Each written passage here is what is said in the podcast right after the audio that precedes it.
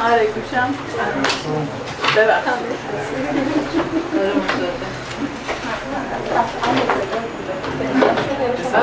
نه ما که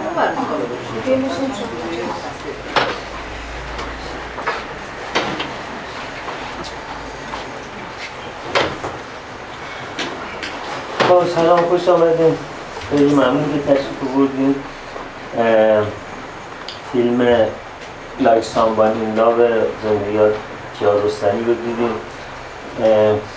دوستانی که اولین بار من میبینمشون و ممکنه که اولین بار در جلسات تحلیل فیلم ما شرکت کنیم توضیح بدم خدمتتون که من از سینما هیچی نمی‌دونم. بنابراین نه راجع به سبک زندگی کیارستمی صحبت می‌کنم راجع در راجع به مطالب سینمایی و میزانسن و این چیزا. در واقع فیلم ها بهانه هایی هستن برای ما که مسائل روانی اجتماعی صحبت کنیم. و همونطور که در پوستر و توضیح فیلم هم بود این فیلم بهانه هست که راجع به دو تا موضوع صحبت کنیم. یک موضوع مسئله روانشناسی عشق هست که البته در همین موضوع هم نظریات انقدر متعدد و متنوع هست که من در این تایم فقط انتخاب کردم راجع به نظریه سه چهار نفر. در این حوزه براتون صحبت کنم. یکی رابرت اشتنبرگ روانشناس برجسته آمریکایی و روانسنج برجسته که راجع به عشق دو تا نظریه داره نظریه مثلث عشق و نظریه قصه های عشق که این دوتا رو مطرح می‌کنن یکی نظریه کار گوستاویون روانپزشک برجسته سوئیسی یکی نظریه دارویدم اون هم از اساتید روانشناسی هست در دانشگاه کرنل آمریکا و همینطور در واقع مثلث دراماتیک کارتمن که نظریه استفان کارتمن هست. اینا اون حوزه روانشناسی عشق هست که راجبش صحبت می‌کنم بر مبنای تصاویر و کدهایی که در این فیلم وجود داره و دومین حوزه هم که راجبش صحبت می‌کنم بحث اصر گذار فرهنگی اجتماعی هست که از منظر امیل دورکیم یکی از پایگزاران جامعه شناسی راجع به این اصر گذار فرهنگی صحبت خب اگر شما می‌خواستید به جای فیلم به جای اسم لایک سامبان این لاو اسم برای فیلم پیشنهاد کنید چی پیشنهاد می‌کردیم هر کی یه چیزی بگید آکیکو و پدر بزرگش تاکاشی خوبه؟ دیگه. کاش نوهی چون تو میداشتم. دیگه. بگیم بگیم بگیم. رنگ های عشق. عشق بیمرز رنج های رنگ رنگ های عشق. شما هم برام گفتیم درد سر مضاعف درد سر مضاعف همه عاشقم. همه به عاشقن نوعی همه عاشق بودن آره آره. دیگه؟ ناشناخته به نام عشق. ناشناختی به نام عشق.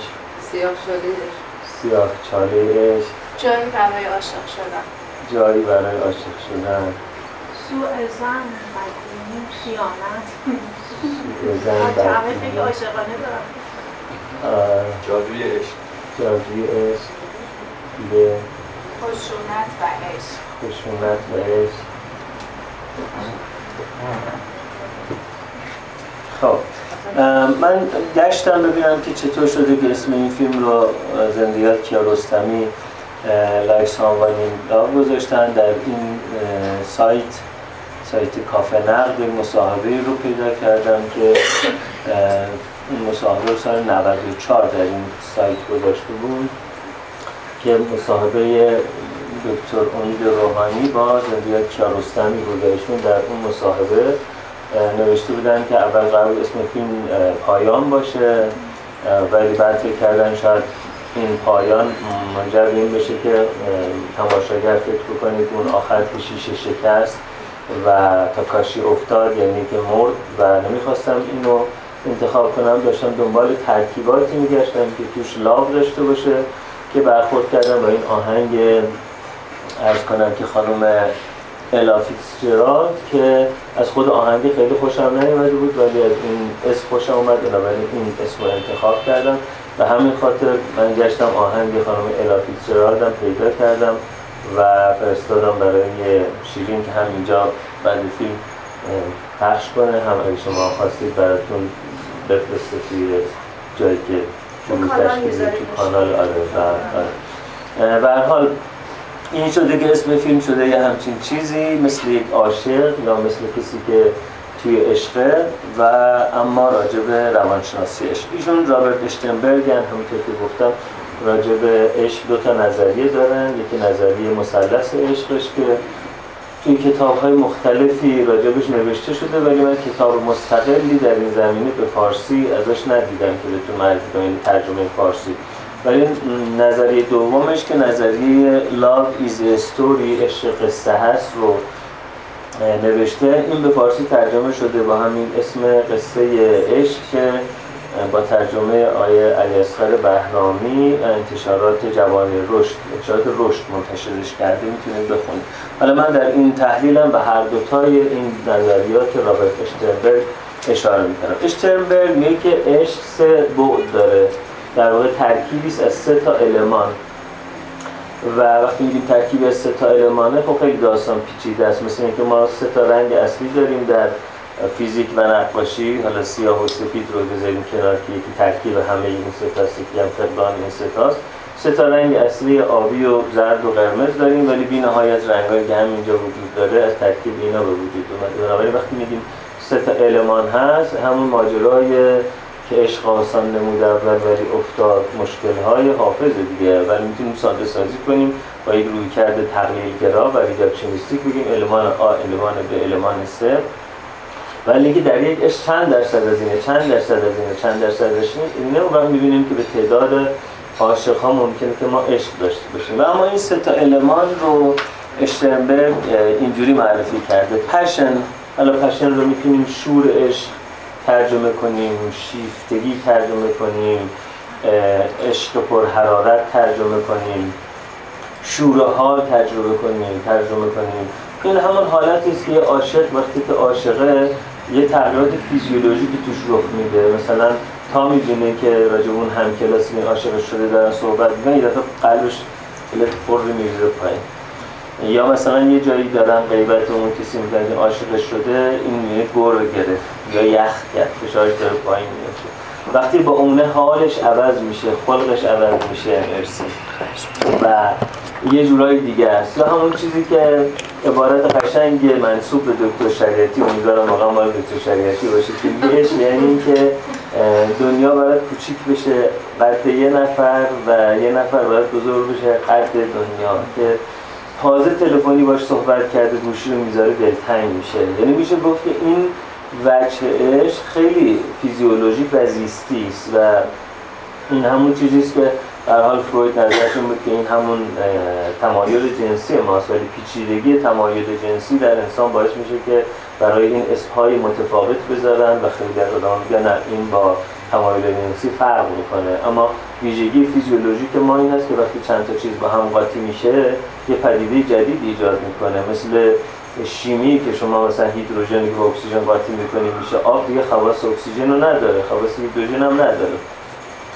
و وقتی هم که یه نفری تمایل جنسیش زیاد میشه مثلا تستوسترونش بالا میره و پرولاکتینش بالا میره یه احساس بهش دست میده. حالا همین دوتا که بالا هست اگه همراهش یه قلم اکسیتوسین هم بره بالا.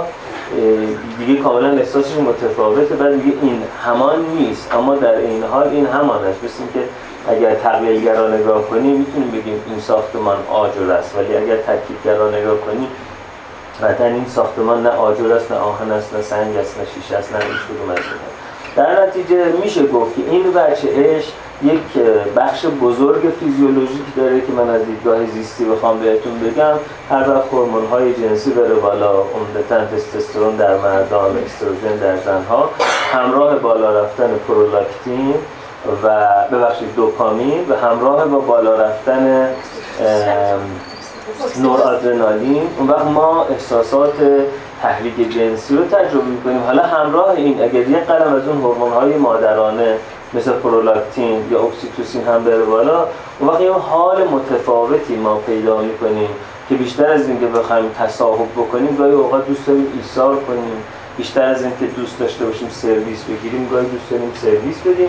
بنابراین میشه گفت این passion خودش مسئله ترکیبیه. یعنی خود passion رو هم نمی‌تونیم خیلی چیزش بکنیم. به اصطلاح بگیم یک چیز است. واسه خود این اگر فیزیولوژیک نگاه کنیم اینقدر الماناش متفاوته. ولی ویژگیش اینه که آدم یک تغییر احوالات در خودش حس می‌کنه و اگر شما اپل واچ داشته باشین اپل واچ شما می‌تونه بعد از یکی دو بار که عاشق رو شما تجربه می‌کنید بعدا به شما بگه که سیگنال بده بگه تو داری عاشق میشی اینجا داری عاشق میشی. به خاطر اینکه ضربان قلبتون فشار خونتون حالا اگر یه موقع پاسخ گالوانیک پوستی و اکسیژن مویرگی نوک انگشتا و بقیه چیزها سنجیده بشه کاملا در واقع گوگل و فیسبوک و اینستاگرام و تلگرام از ما یه پروفایل می‌تونن داشته باشن اگر با هم دیگه تجمیع کنن.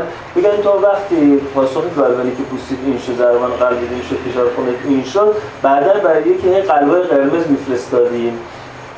بعدا هی لایک می‌زدی براش بعدا هی می‌رفتی چک می‌کردی چک می‌کردی. الان انگار که همچین تغییراتی داره رخ میده. حالا یا میگه عاشق شدی ای عاشق شدی ای دل سودات مبارک باد یا میگه خطر خطر خطر به منطقه خطر نزدیک میشه این دیگه بستگی داره اونایی که اون بالا دارن برنامه نویسی می‌کنن بگن عاشق شدن آدم ها رو بهتره که بیشتر کنیم تشویق کنیم یا بگن که نه. جمعیت زیاده یه کاری کنیم آدم کمتر عاشق بشن و اینجور چیزها. و اون برنامه نویس ها هستن که تکلیف ما رو با این اپل واچ و با این فیسبوک و اینجور چیزا روشن می‌کنن که ما عاشق خوبه بشیم یا خوبه نشیم. تو می‌دونی اینا بعد می‌تونن وقتی ما می‌بینیم که یکی یه المان هایی داره که شبیه اونیه که ما برش اینقدر لایک میفرستیم می‌تونن اون رو بیارن جلو چشم ما. همینجور که شما فکر می‌کنی شانسی تو اینستاگرام یه چیزی میاد بالا اون می‌تونه تعیین کنه برای ما چی بیاد بالا می‌تونه تعیین کنه چی اصلا برای ما بالا نیاد. که حالا اگر خواستید راجع این دنیای آینده ای که این سیستم هوش مصنوعی داره مدیریتش می‌کنه بیشتر بدونید حتما پیشنهاد می‌کنم کتاب انسان خدایگونه یوال نو هراری رو و کتاب زندگی سه ممیز صفر صفر تگمارک رو بخونید راجع به این که در واقع futurologist های آینده پژوها میگن. برای ما در آینده وقتی که با این سیستم آگاهی ما داره ترکیب میشه برای ما چه سرنوشت هایی سناریوهایی متصوره برای این passion ه که آدم های زیادی تجربهش کرد.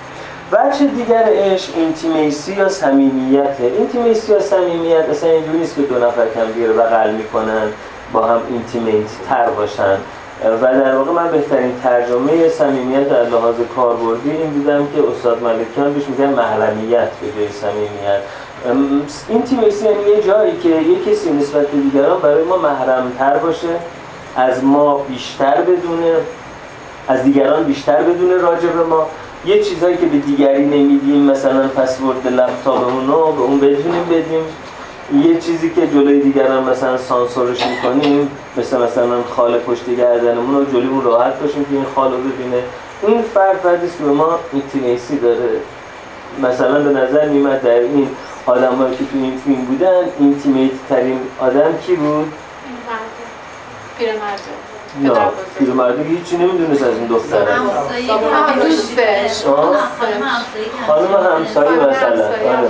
خانم همسایه بود که سالهای سال بود که پروفسور تاکاشی رو میشناخت عاشق شدنش دیده بود ازدواج شدنش ازدواجش دیده بود بچه‌هاش دیده بود پیریش دیده بود جوانیش دیده بود و دوستش داشت. خب این یه طرفه بود که دوست آره خب این برای تجربه اون خانم نسبت به این دو پروفسور یه تجربه بود که توش اینتیمیسی مگه پشن نمیشون؟ می‌تونه آره. کی میگه که بابا طاهری که میگه که عشق یک طرف اشکال داره. درد سره. آره شعر شعر از بابا طاهر. یه چه خوش بی مهربانی هر دو سردی. که عشق آه، یکی سر مهربانی درد سردی آره ما پشن های یه طرف هم داریم اینتیمیسی های یه طرف هم داریم commitment های یک طرف هم داریم. این میشه intimacy یعنی یک کسی رو ما خوب بشناسیم و با وجودی که چیزهایی ازش می‌دونیم که اگر آدم های زیادی بدونن او رو نمیپذیرن او رو طرد می‌کنن او رو هرس می‌کنن او کنار می‌ذارن ما با همه اینها بتونیم او رو بپذیریم. این میشه intimacy و وجه سوم عشق commitment یا تعهد مسئولیت. بنابراین هر کس در مقابل کسی دیگری داوطلبانه مسئولیت میپذیرد می‌تونیم اسم این رو هم عشق بذاریم. پس یه آدمی رو شما می‌بینید داوطلب این هست که مثلا پاشه برای شما چایی بیاره. این commitment خودش عشق. یه نفر داوطلبه یه نفر شما رو خوب می‌شناسه و میپذیره این intimacy داره. یه نفر شما رو می‌بینه حال منقلبی پیدا می‌کنه. این passion هست. اینا انواع حالت که ممکنه که آدم ها تجربه کنن. یه فیلم خیلی قشنگ هست خیلی از این فیلم اسم فارست گامپ احتمالا هر کدومتون ندیدید. ببینید که تام هنگس تو اون فیلم بازی می‌کرد. تو اون فیلم تام هنگس از کودکی یه دختر همکلاسی و همسایش رو میشناخت. همه چیزش دیده بود. بابای الکلیش رو دیده بود که ابیوز می‌کنه دختر بچه رو. همه چیز اینو می‌دونه هر چند سال یک بار اینو پیدا می‌کردی دفعه می‌بینید مثلا معتاد شده یه دفعه می‌دید هیپی شده یه دفعه می‌دید سیاسی شده. هر جور که میدیدش تام هنگس که در اون فیلم بود فارست اونو دوست میداشت و براش هر کار دستش برمیومد انجام می‌داد. اون دختره اما عشق از نظرش پشم بود. بنابراین اون پسرهایی که خیلی داغ و دوستش داشتن اینقدر دوستش داشتن که اگر به اون بر نگاه می‌کرد یکی می‌زدن تو صورتش یه سیبی می‌زدن که چرا به اون بر نگاه کردی یا کسی به نگاه کرد تو خندیدی. اونا رو عاشق می‌دونه. بعد هرچی فارست مثلا میگو من دوست دارم می‌گفت که نه تو نمی‌دونی دوست داشتن یعنی چی. و این, این یکی از همون ماجراهاست که در واقع زبان گرچه ما خیال می‌کنیم که ما رو به تفاهم میرسونه گاهی اوقات زبان ما رو تفاهم نمیرسونه. چون اینقدر واژه ها گاهی اوقات معناهای چندگانه دارن و ایهام و ابهام توشون وجود داره که یه نفر به یکی دیگه میگه عاشقتم واقعا اصلا دیتایی انگار نمیده شاید اگر همون هممون به یه اپل واچی بس باشیم به یه سیستم مربوط به گوگل و فیسبوک و اینجور چیزها به جایی که بگیم من عاشقتم میگیم که ببین که چیز چی نشون میده؟ کدوم دکمه روشن میشه؟ دکمه آبی سبز درجه چی روشن میشه؟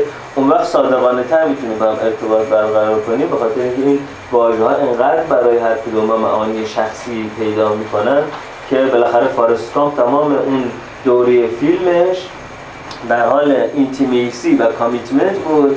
اما اون دختر خانم مرتب دنبال passion بود و می‌گفت این عشق نیست. خب حالا اینا می‌تونه با هم دیگه ترکیب بشه. اشترنبرگ میگه ترکیب این ستا باز خودش سه جور عشق دیگه می‌تونه ایجاد کنه.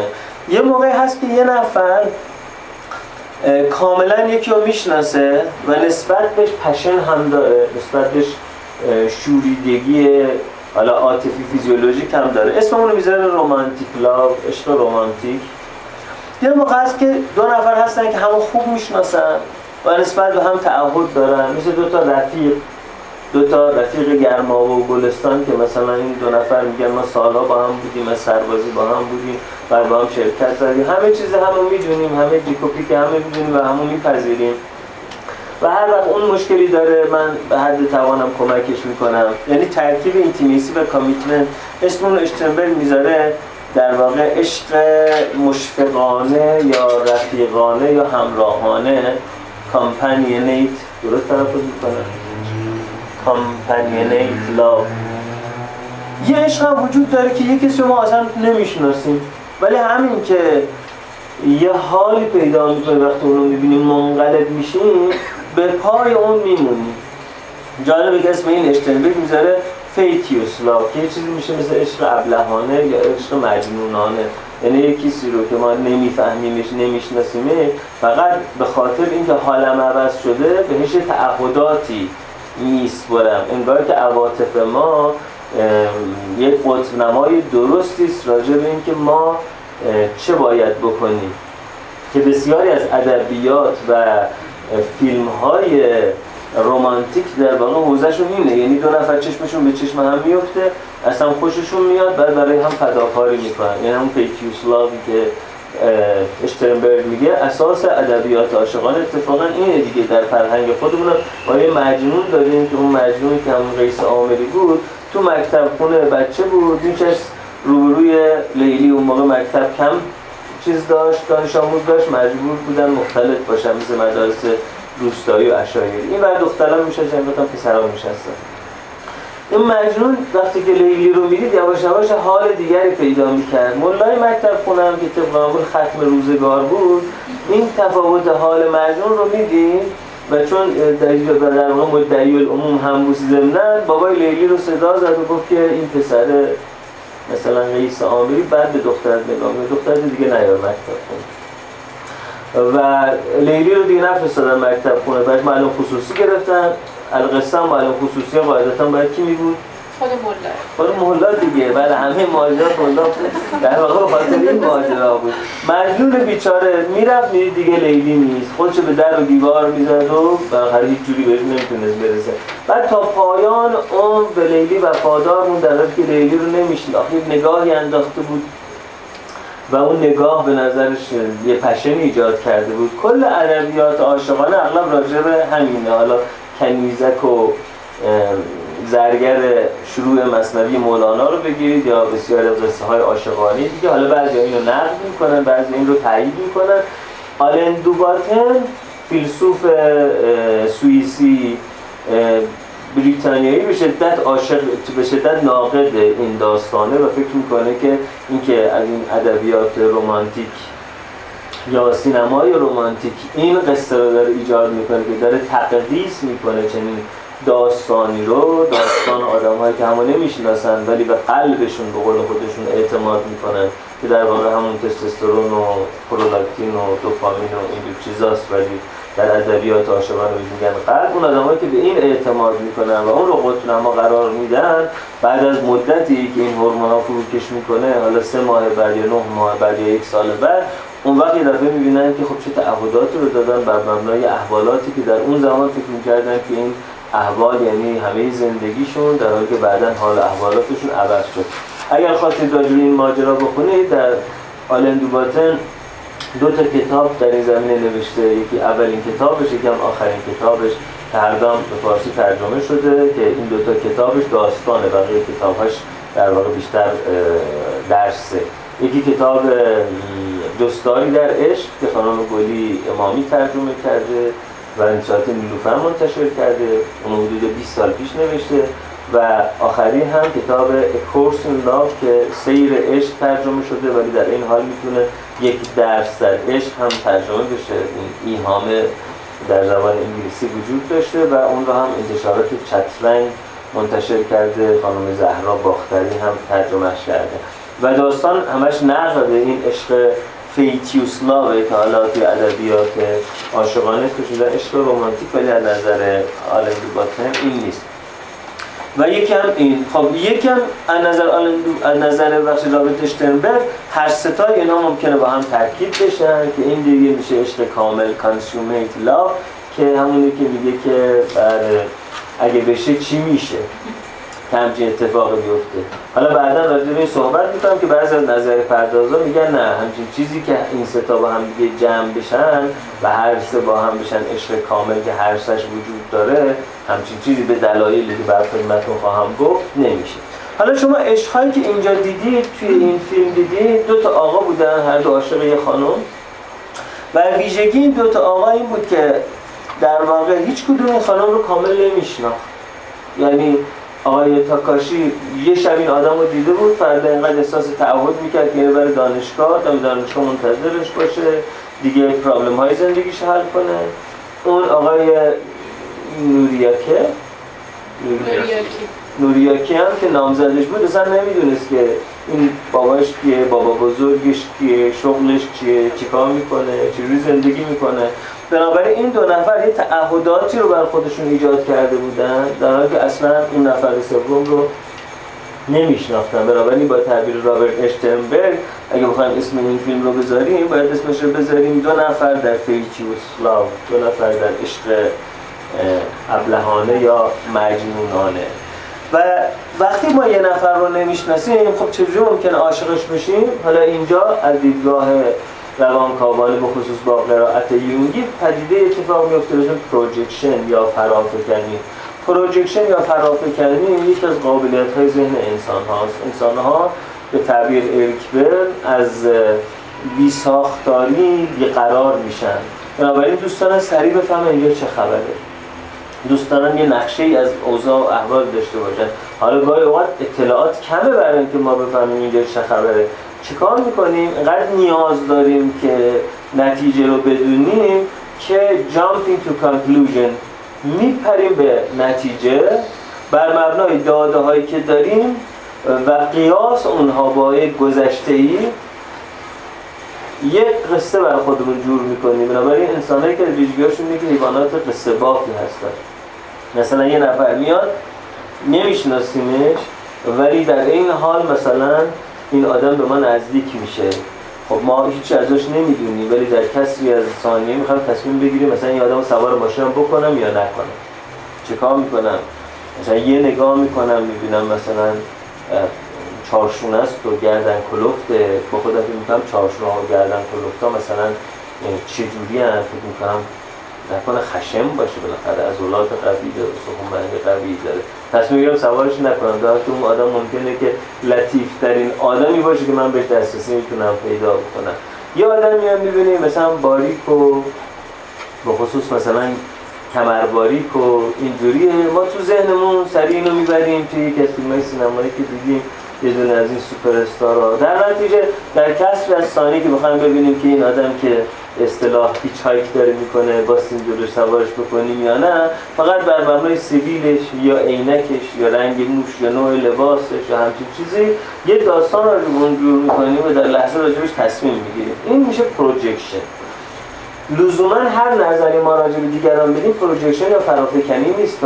نظری که ما در موقعیت های مبهم راجع به دیگران میدیم میشه projection و آدم هایی که عادت دارن در موقعیت های مبهم راجع به دیگران نظر بدن و معمولا هم نظرات تکرار شونده میدن اونها دچار مکانیسم دفاعی پروجکشن یا فرافکنی هستن که در واقع نظرات اونها بیشتر بیان خودشونه. مثلا 15 تا پسر تو کلاسمون هستن همه هیزن 15 تا همکار توی اداره هستن همه هیزن 15 تا آقا توی مجتمع ما زندگی می‌کنن همه هیزن خب تو که تازه سه روز اومدی توی مجتمع.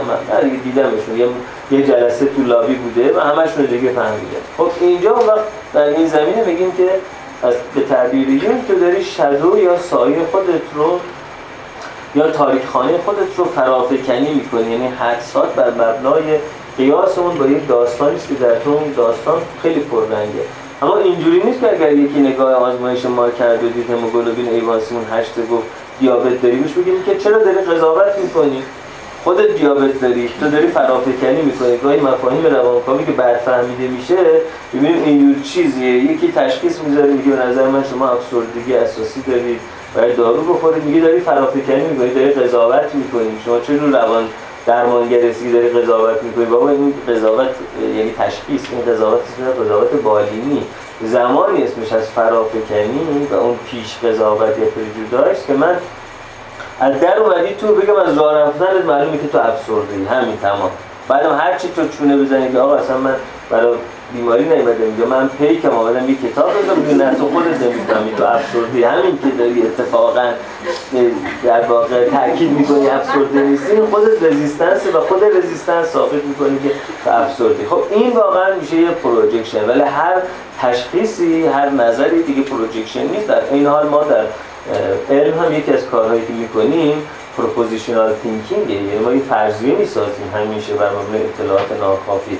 اما اون فرضیه رو خیلی بهش وزن نمیدیم میشه یه سناریو بعد اون سناریو تعیین می‌کنه که نقطه خالی ما کجاست کجا باید اما چیزی که در این عشق وجود داشت بود که هر دوشون داشتن پروژکت می‌کردن. و این آقای مثلا نوریاکی داشت پروژکت می‌کرد یه زن خونه معصوم متعهد آفتاب محتاب ندیده ای که مثلا مامانشون جوری بوده به تاکاشی بله آکیکو این پدر بزرگم داشت در واقع اون تابلویی که روی دیوارش بود رو پروژکت می‌کرد. اصلا انگار یادش رفته بود که خب این آدم حرفه‌ایه کارش سکس ورکریست آمده یه خدماتی بده یه پولی بگیره. نه توقعی بیش از این داره نه اومده سر زیافت شام بشینه با شراب فرانسوی نه اومده که تو درس بهش یاد بدی یا مسائل مثلا درسیشو براش حل بکنی مثلا هیچ کدوم از اینا نیست.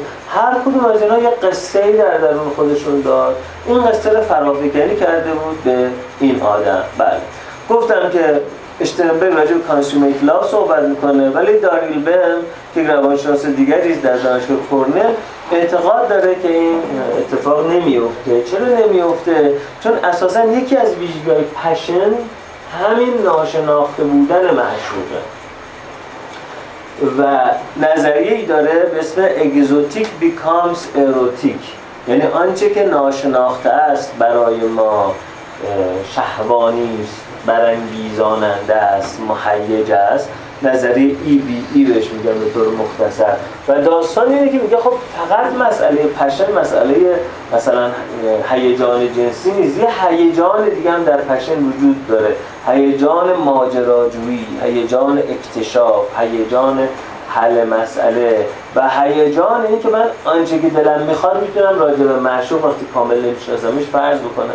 شما هیچ وقت وقتی عاشق میشید و دارید فکر می‌کنید که الان چی کار داره می‌کنه معشوقتون در حالی که داره نخ دندون می‌کنه مجسم می‌کنید هیچ وقت در حالی که حالا چه می‌دونم داره ناخوناشو می‌گیره مجسم می‌کنید معشوق وقتی داره می‌رسه می‌کنید یه داره ناخوناشو لاک می‌زنه. یا داره مثلا فرض کنید که سیبیلاشو تاب میده اما در حال نخدن میشه مجسم نمی‌کنید پس اساسا خود این فاصله exotic بودنه باعث میشه که ما جاهای خالی رو اونجوری دلمون می‌خواد پر کنیم. میگه تو خوشت میاد چه جوری باشی؟ همون رو مجسم می‌کنی. و passion بنابراین یک ترکیبی است از اون هیجان جنسی و اون ماجراجویی و بازیگوشی و playfulness ی که ما وقتی که بچه بودیم و به دنیا آمدیم و پر از لیبیدو بودیم پر از زیسمایه بودیم جهان برامون اینجوری تعجب برانگیز بوده و exotic بوده و دلمون می‌خواسته بریم رازها رو مثلا کشف بکنیم ببینیم پشت این پرده چه خبره. خب اینم در واقع دو تا نظر. راجبی ما این همون چیزی است که سهراب خیلی قشنگ میگه که عشق صدای فاصله ها صدای فاصله هایی که غرق ابهام یا کریستیان بوبن اسم رو می‌ذاره فاصله مقدس. فاصله مقدس فاصله است نه اینقدر دوریم که هیچ از طرف مقابل نبینیم نه اینقدر نزدیکیم که اون رو به تمام عینیاتش ببینیم مثل نخدن کشیدنش.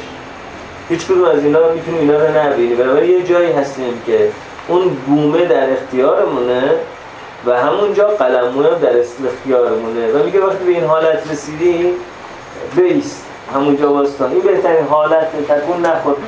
تکون بخوری دیگه این درد یه مدتی 15 20 سال پیش تصاویر سبودی بود.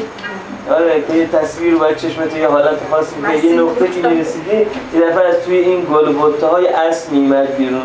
یه یه ذره اگر این چشمتو تغییر می‌دادی فوکوستو یا یه ذره اینو جا به جا میگه دیگه اون اصل نمی‌دیدی.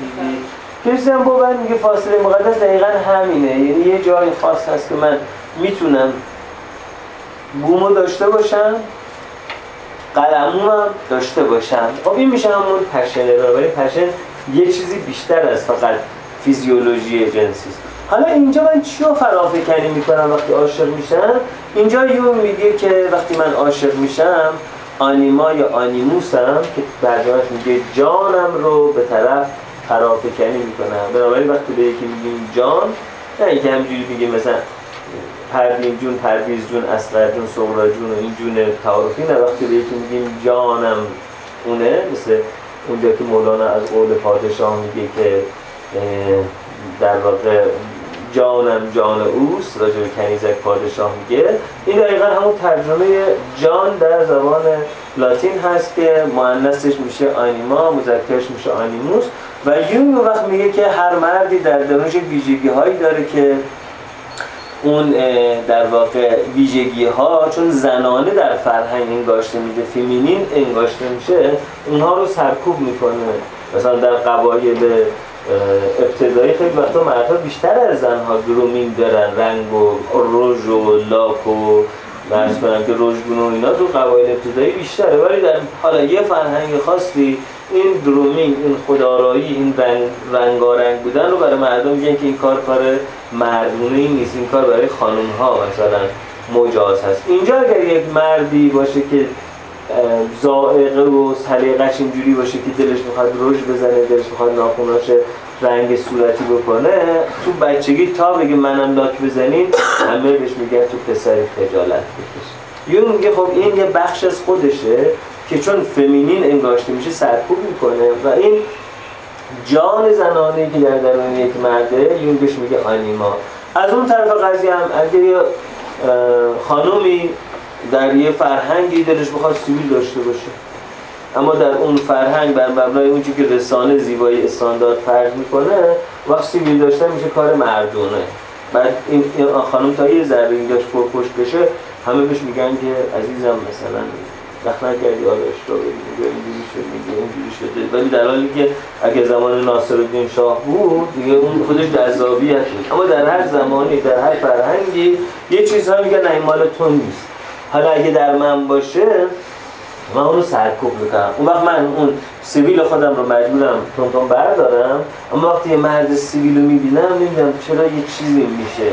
یون یه چیزی که در درون خودت سرکوب شده یک جان مردانه که اسمش می‌ذاره آنیموس در درون سرکوب کرده اون رو داری فرافکنی می‌کنی اون مرده. همونی که حافظ هم میگه که سالها دل طلب جام جمع از ما می‌کرد. آنچه خود داشت ز بیگانه تمنا می‌کرد. اما یه چیزی که در درون من رفته تو صدف مرواری. گوهری که از صدف جان و جهان بیرون است طلب از گم شدگان رب دریا می‌کرد. از یه کسی که خودش داره دنبال خودش داره دنبال گوهر خودش میگرده دست بقیه من بهش میگم تو گوهر من باش. من فرافکنی می‌کنم به اون. اون فرافکنی می‌کنه به من. تا موقعی که در فاصله مقدس و صدای فاصله ها قرار داریم هر دومون می‌تونیم نقاشی کنیم اونی که دلمون می‌خواد در اون. از اونجا که بیشتر شدیم یه احساس می‌کنیم سرمون کلا رفته. تو چرا اینجوری می‌کنی؟ اون میگه اونی باش که من می‌خوام من میگم اونی باش که من می‌خوام. اینجا اون مشکلی است که دیگه در واقع حافظ میگه که بدو به وجود بیاد خب پس یه داستان اینجا داستان واقعا این فرافکنی بود. یه فرافکنی دیگه هم ما داریم البته فرافکنی خسمانه اون همونیه که گفتم که یه چیزی که یه نفر ازش بعدش میاد در درون خودش سرکوب کرده مثلا بهش میگن حسود نباش. اون کلی خودش هی دیگه من حسود نیستم من حسود نیستم تا بعد مدتی باورش میشه. اما تا یه آدم حسودی رو می‌بینه بعد می‌بینه چقدر شبیه خودشه حالش بد میشه دیگه. یون میگه یه شادو خودش رو به اون پرافکنی می‌کنه. میگه من نفرت دارم از فرانی چرا؟ برای اینکه اون حسوده اون خشنه اون و اما خشونت خودش رو حسادت خودش رو نمی‌بینه. گاهی این دوتا با هم قاطی میشن. یعنی ما آنیمای آلوده به سایه داریم. یا آنیموس آلوده به سایه داریم؟ آنیمای آلوده به سایه یا آنیموس آلوده به سایه وقتی که مثلا زنی میگه مرد که این چیزا رو نمیفهم می‌خوای شاید ازت راضی باشه؟ به شکمش زیر شکمش بده. بعد چیز دیگه نمی‌خواد یعنی مثلا چیه مرد؟ مثلا چی چیزیه اون داره در واقع آنیموس آلوده به سایه می‌کنه. در نتیجه میگه مردها اینم به چیز خوبی نیستن. یا میگه زن دیگه. اگه اسمش زنه دیگه. بابا بزرگ ما دایی ما زندایی ما اینا این حرفا رو زیاد می‌زنن خوشبختانه شما فامیلاتون ممکن حرفا رو نزنن ولی این حرفی زنه دیگه. یاد نه این حرف خیلی زیاد بود. این میشه آنیموس آلوده به سایه آنیمای آلوده به سایه. وقت ماجرا اینه که یه نفر جذب یه نفر میشه در این حال نسبت بهش نفرت داره. یعنی نمی‌دونه خودش هم گیج میشه. کانفلیکت که میگه فروید کشمکش همین داستانه. یه نفر نمی‌دونه. چرا بین این همه آدم جذب این شده ولی در این حال این رو مخش هست. بعد میاد با این وارد رابطه میشه. همش هم داره اصلاحش می‌کنه همش هم داره موعظش می‌کنه همش هم داره آب توبه میریزه رو سرش همش هم داره باش ور میره و با خودش ور میره. خب اگر این اونی نبود که تو می‌خواستی تو اینو اساسا انتخاب کردی. چون آنیمای آلوده به سایه دارم. آنیموس آلوده به سایه دارم. نه بی تو نه با تو. یه دل میگه برم برم. یه دل میگه نرم نرم. این حالت هایی که در عشق می‌بینی دقیقا این ماجراست. تو اتاق درمان هم این اتفاق خیلی پیش میاد. یعنی خیلی وقتا یک درمانجو درمانگری که چیزی ازش نمی‌شناسه. فقط می‌دونه که تحصیلاتش چیه شغلش چیه قیافش چیه. عاشقش میشه. فکر می‌کنه این منجی زندگی منه این همون گم شده منه که دنبالش بودم. گاهی هم احساس می‌کنه که این چقدر خشنه چقدر چی نمی‌فهمه پول فقط می‌گیره همش به ساعتش نگاه می‌کنه. این تبدیل میشه به دشمن جانی دشمن خونی. براش و در واقع این همون چیزی که در اتاق درمان بهش میگن transference یا انتقال projection درمانجو نسبت به درمانگر. گاهی درمانگر هم درگیر همین میشه که میگن counter transference یا انتقال متقابل. یعنی اون هم در واقع باید projection هایی رو به درمانجوی خودش منتقل کنه خب این از این ماجرا. از دیدگاه رابرت اشترنبرگ اما رابرت اشترنبرگ گفتم نظریه دیگه که در حول عشق داره دیگه نظریه مثلث عشق نیست. نظریه قصه عشقه. میگه عشق یه قصه است و ما ده ها قصه عشق داریم که یک سی چل نمونهش تو همین کتاب قصه عشقی که به فارسی هم ترجمه شده ذکر می‌کنه. مثلا نظر بعضی ها عشق یعنی کلکسیونری که کوه نور دریای نور اون برلیان یا الماس درشت دنیا رو پیدا می‌کنه و اونو میاره تو ویترین خودش می‌ذاره. میگه این مال منه. این میشه یه جور عشق. اون نظر خودش هم ممکنه که خیلی عاشق باشه ولی میگه عشق به مسابقه کلکسیونه و یه نفر هم از این خوشش میاد که جواهر اون آدم باشه. همین که عنوان جواهر اونو بذاره اونجا این به نظرش میاد که خب این عشقه. اگه این دو نفر یه قصه عشق داشته باشن شما می‌بینید که با هم سازگارن. هرچند اون قصه عشق قصه عشق پاتولوژیکی باشه مثلا یکی از قصه های عشق پررنجی که اشترنبرگ راجع صحبت می‌کنه قصه دزد و پلیسه یعنی یه نفر با یه نفر آشنا میشه تا موقعی که با هم دوستان تعریف می‌کنه که من با هزار نفر مثلا خوابیدم و اصلا اینجوری اینجوری. ولی عاشق همون آدم میشه. در حالی که خودش به شدت حالا بگیم حسود غیرتی قلم روخا تریکتوری اورینتده ولی عاشق همون آدم میشه مثلا. و هی از اون آدم قول و قسم می‌گیره اون آدم قول میشکنه هی این حک می‌کنه ایمیل اونو می‌بینه اوه دوباره با اون قبلی ها تیک زده موچشو می‌گیره اون میگه معذرت می‌خوام. بعد میره سه تا ایمیل می‌سازه بعد میره دو تا سیم کارت می‌خره بعد میره چهار تا گوشی می‌خره بعد دو تا پسورد می‌ذاره بعد پسورد از پسورد می‌ذاره بعد این همین جوری مثل پلیس دنبالش مچشو می‌گیره. مچشو می‌گیره بزن به کوب نه من نبودم تو بودیم مثلا مدرک یا مدرک میاره این روژ لب که نه کاری کیه؟ میگه خواهرزادم اومده بود میگه خواهرزاده همچین روژی نمی‌زنه میگه چرا می‌زنه؟ زنگ بزن بهش. بعد مثلا به خواهرزاده مثلا میدن. و کلا بعد هر کدومشون مجبورن یه دوستی پیدا کنن که متحدشون باشه هر جا گم میشه این زنگ می‌زنه میگه که اونجاست میگه آره اون اینجاست ولی خوابش برد متاسفانه سردر می‌دونه با هم یه شبکه عجیبی می‌سازن. بچه هم تو هفت بار مچ اینو گرفتی یه خانمی به من آمار 19 بار رو داد. 19 بار مچ اینو گرفتی همچنان اون داره میگه که نه مثلا اینجوری نشد اینجوری نشد اینجوری نشد اینجوری نشد تو باز باز داری میگی این همون بازی دزد و پلیسه. یعنی انگار اگر یه کسی باشه که نرسه نشه متقابل اصلا عاشقش نمیشم. عشق به نظر من اینه. حالا اینا چجوری شکل می‌گیره؟ روایت هایی که به ما رسیده از استوره از مذهب از سینما از قصه دختر شاعر پروین چلگی سفید برفی همینجور چیزا. ما این به نظرمون شده عشقه. این اسمش از قصه عاشقانه. یکی از اون قصه هایی که می‌تونه قصه عاشقانه باشه استفن کارتمن راجبش صحبت کرد. ما بهش میگیم مثلث کارتمن و البته این مثلث کارتمن می‌تونه در حوزه های دیگه غیر از عشق هم وجود داشته باشه که بهتون میگم. اما یه موضوع این هست که انگار که یک نفر هست که ویکتیم قربانی است اما این ویکتیم هیچ تقصیری نداشته. همه بلاها و مصیبت زندگی از آسمان باریده به این بیچاره بی تقصیر خورده. پاک پاک معصوم معصومه و من تبدیل میشم به rescuer منجی نجات دهنده. و وقتی او رو می‌بینم که همه زخم خورده پر از passion و commitment میشم. همون fatuous love پر از passion شیفتگی و commitment میشم. می‌خوام اونو نجاتش بدم.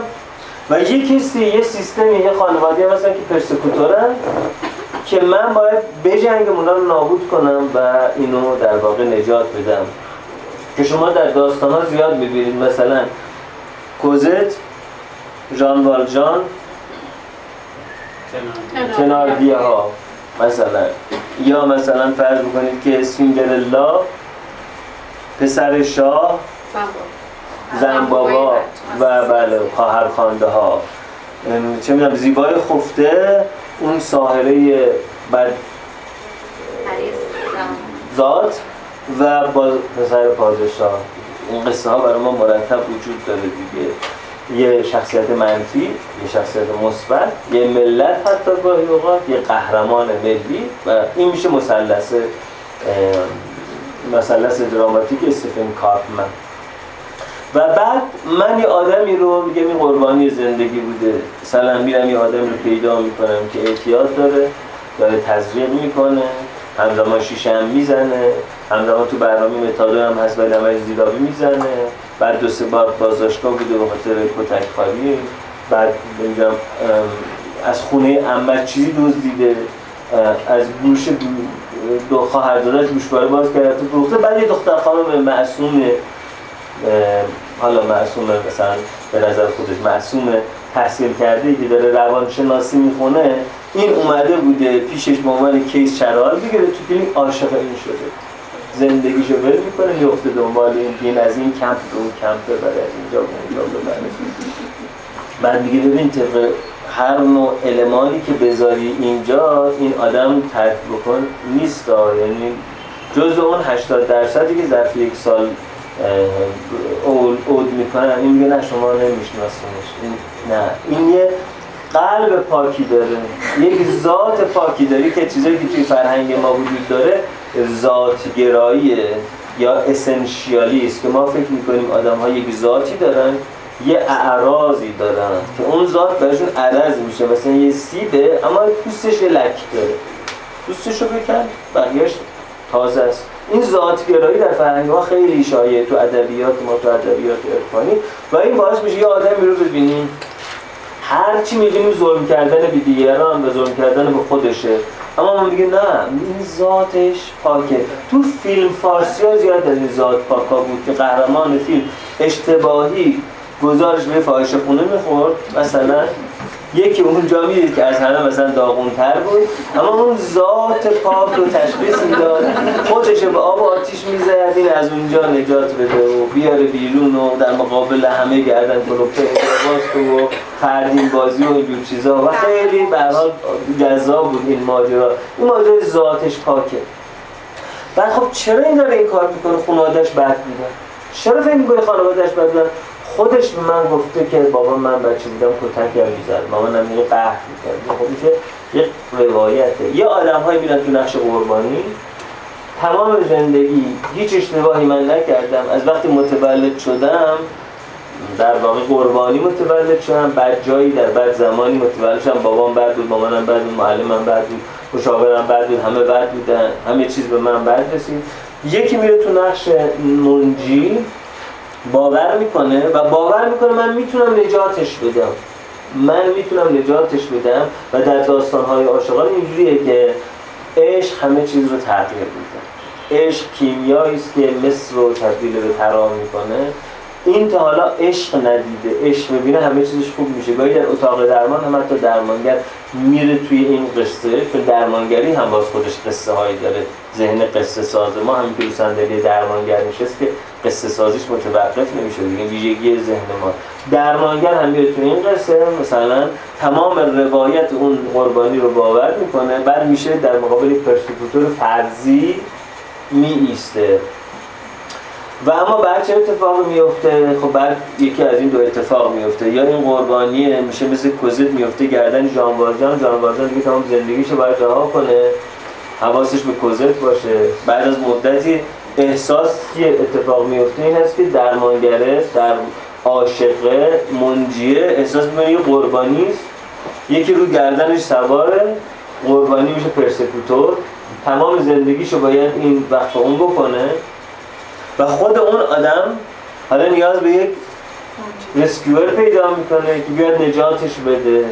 یا یه جور دیگه اتفاق میفته انقدر این victim ه میگه شمس من و خدای من تو ماهی تو خوبی تو کاملی تو خدای روی زمینی که منو نجات دادی و اینجور چیزا که همین بت شکنه بعد تبدیل به بت بعدی میشه. حالا باز منتظر میمونه که حالا باز مثلا اسکندر مقدونی بیاد این بت هم برای ما بشکنه. یعنی در واقع قربانی همچنان قربانی میمونه.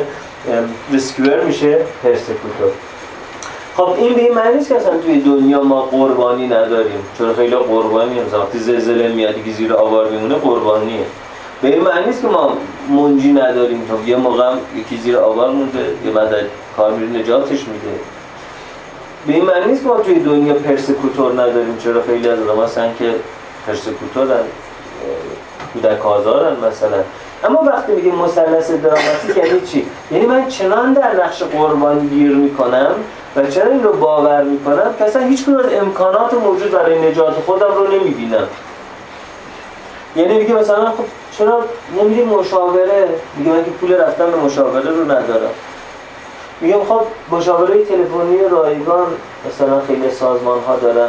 میگه اونا که معلومه اینقدر بی سوادن که جواب اگه بی سواد که رایگان نبودن. میگه ببین یه بخش از مالیات مردم صرفی میشه که اونها رو بدن مثلا.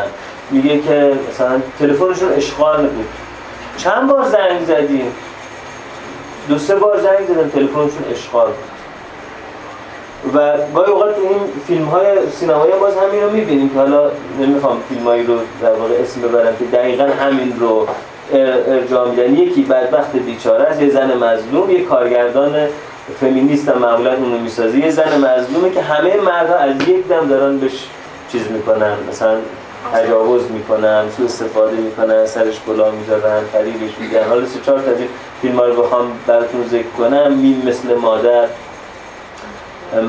ملی و نرفته رگ خواب. این همه فیلم هاییه که دقیقا مثلث کارتمن رو ترویج میدن. یعنی مثلا زن مظلوم مرد پرسیکوتور اونجا مثلا حالا بگردید پیدا کنید رسکیور قراره که چه کسی باشه؟ در حالی که اصلا این ویکتیم هیچ امکانی نداشت مثلا. هیچ جوری نمی‌تونست کتاب بخونه یه راه حل پیدا کنه هیچ جوری نمی‌تونه.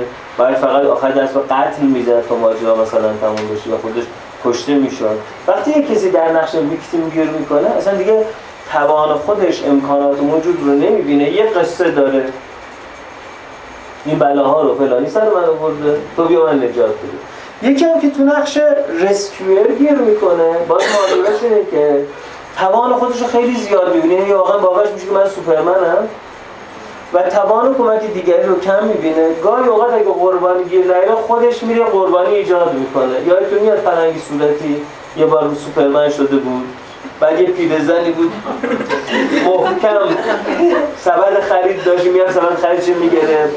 بعد خراب می‌شد پیرزن با اصلا می‌زد تو سر.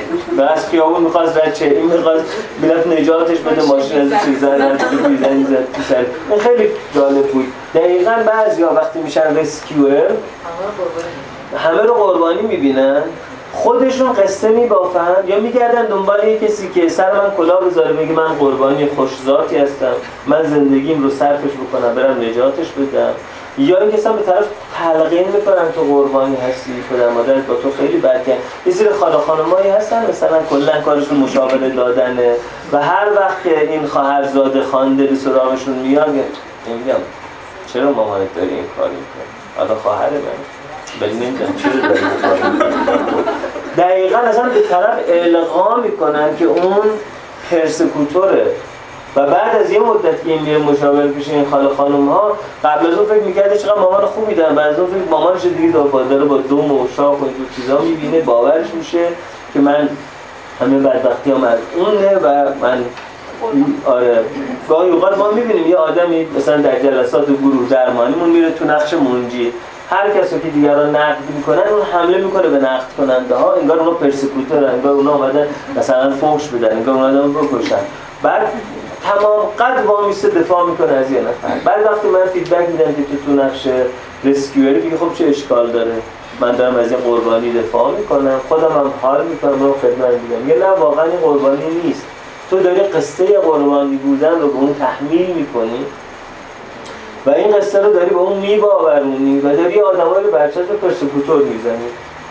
در نتیجه حتی خیلی وقتا تو خودت داری قربانی سازی می‌کنی. در این فیلم این دختر خانم به فیلم برگردیم اینجا این آکیکو تکلیفش با خودش روشن تصمیم گرفت تو تو روستا زندگی نکنه ازدواج نکنه بیاد یه شهر بزرگ درس بخونه. حتی اگر به بهای این باشه که سکس ورکر بشه و تکلیفش هم روشن بود که مادر بزرگم اومده منو ببینه. رئیس هم وقتی میگه برو سر کار من میرم سر کار. یعنی ویکتیم نبود یک انتخاب کننده بود. لزوما این نیست که هر کس sex worker victim ه. می‌تونه انتخاب کرده باشه به عنوان یه حرفه به عنوان تاکتیک هر چیزی می‌تونه انتخاب کرده باشه. اما این آدم اون رو victim دید و اون رو تبدیل به victim کرد. خب اونجا خوابش میومد خسته بود. اما victim نبود.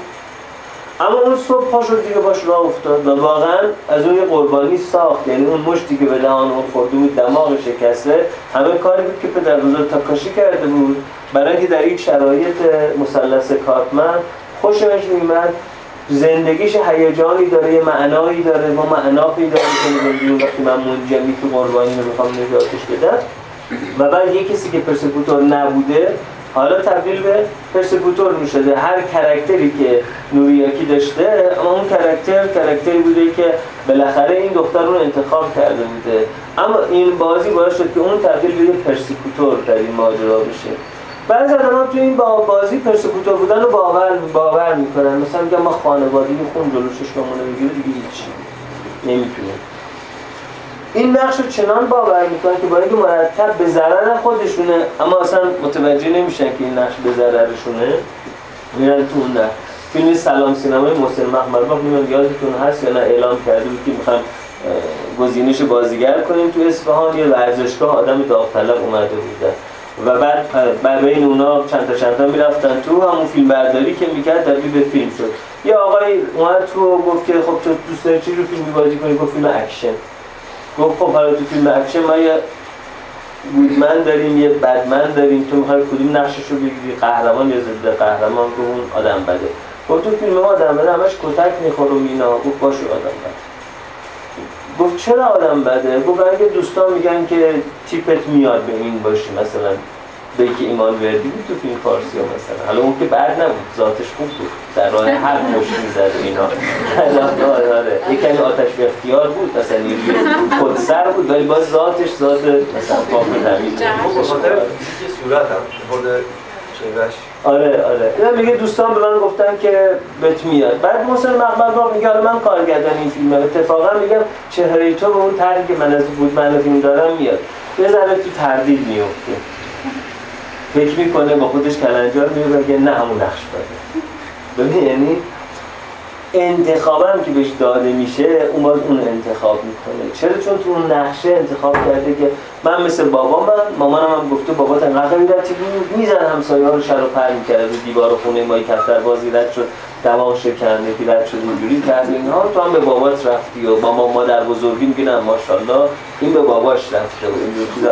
واقعا قصه به همین راحتی یعنی ما راجع به خودمون هویت خودمون یک بخشی از یک قصه از یک کاراکتر داستانی ما هویت رو باور می‌کنیم و بعدش گاهی اوقات علی رغم که option های دیگری داریم اون رو تکرار می‌کنیم. بنابراین اینجوری مثلث Karpman دیدید که واقعا نه نوریاکی persecutor بود نه عرض کنم که آکیکو victim بود اما یه rescuer نابجا این ماجرا رو ایجاد کرد و این مثلث Karpman رو در واقع ساخت.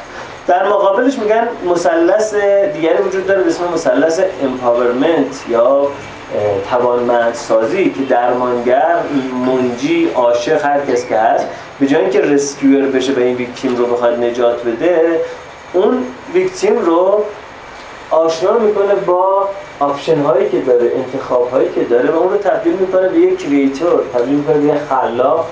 همون چیزی که میگن ما ماهی نمیدیم دست مردم ماهی گیری یادشون میدیم آپشن هاشون بهشون یادآوری می‌کنه و البته خیلی از آدم ها این آدم ها رو نمی‌خوان. یعنی یه کوچی یه مربی که بهش بگه ببین تو می‌تونی این کار بکنی یه ذره باش بازی بله اما در میاره. نه شما منو درک نمی‌کنی. چی داری میگی؟ تو ما اصلا گرسنگی کشیدین شما اصلا مورد تجاوز قرار گرفتین شما اصلا اینجوری بودین.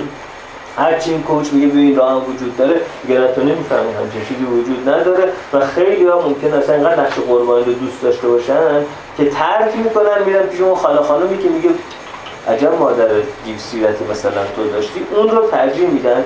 با اون coach ی که بهش میگه که این option ها رو مثلا تو داری. ولی اگر که اون آدم در نقش قربانی گیر نکرده باشه تبدیل به خلاق میشه و اون coach هم یک مربی میشه که به جای اون بازی نمی‌کنه فقط بهش میگه چجوری بازی کنه. و persecutor ی هم تو زندگیش وجود داره میگه challenger ه زندگی یک challenge ه یک ماجراست یک چالشه یک کاوشه یک سفره یک سفر قهرمانی. و اون آدم در زندگی تو در واقع مثل حریفی است که کمک می‌کنه که تو نقطه ضعفات رو بشناسی نقطه قوتات رو بشناسی. و اینجا این مثلث در واقع empowerment جایگزین این مثلث قربانی سازی میشه. بنابراین عشقهایی که منجر میشه که یک مثلث کارمند ایجاد بشه خب دقیقا همچین اتفاقی هم در نهایت در انتظارش هست. خب از این منظر برم بیرون راجع به یه بستر فرهنگی می‌خوام صحبت کنم بستر جامعه شناسی. امیل دورکیم یکی از بنیانگذاران جامعه شناسی علمی بود آگوست کنت و امیل دورکیم و ماکس وبر و کارل مارکس رو به عنوان پدران جامعه شناسی می‌شناسن. من شرمندم که جامعه شناسی چهار تا پدر داره. مادرشون آره حق ازدواج چهار نفره داشته معکوس. بالاخره این چهار نفر ماکس وبر و کارل مارکس و امیل دورکیم و آگوست کنت رو آره دو تا فرانسوی دو تا آلمانی دو تا ظاهر هم داشته. به عنوان پدران جامعه شناسی می‌شناسیم. یکی از اونها امیل دورکیمه که همینجور که می‌بینید در پایان در واقع در پایان قرن 19 و ابتدای قرن 20 زندگی می‌کرد و دورخیم یا دورکیم امیل دورکیم رساله دکترای خودش رو درباره اسمش بود درباره تقسیم کار اجتماعی. اون موقع یعنی پایان قرن 19 توی فرانسه اتفاقی که افتاده بود این بود که یک گذاری از جامعه سنتی به جامعه متجدد داشت اتفاق میافتاد جامعه صنعتی داشت اتفاق میافتاد. امیل دورکیم در اون رساله دکتراش به این اشاره کرد که در جامعه سنتی چیزی که آدم ها رو به هم نزدیک می‌کنه که اسمش بودش همبستگی مکانیکی شباهت آدم است. به این خاطر بود همبستگی مکانیکی که مثل در واقع اجزاء یک ماشین مکانیکی اجزا صلبن شم و پلاتین اینا. آدما قرار نیست تغییری بکنن. آدما همینجور که هستن همینجور صلب همینجور مکانیکی همبستگی پیدا می‌کنن چی باعث همبستگیشون میشه؟ شباهت. مثلا در یک جامعه روستایی دوستایی بسته یا قبیله اشایری بسته همه ژن مشابهی داره. همه شبیه هم میترسن. همه شبیه هم نمیترسن.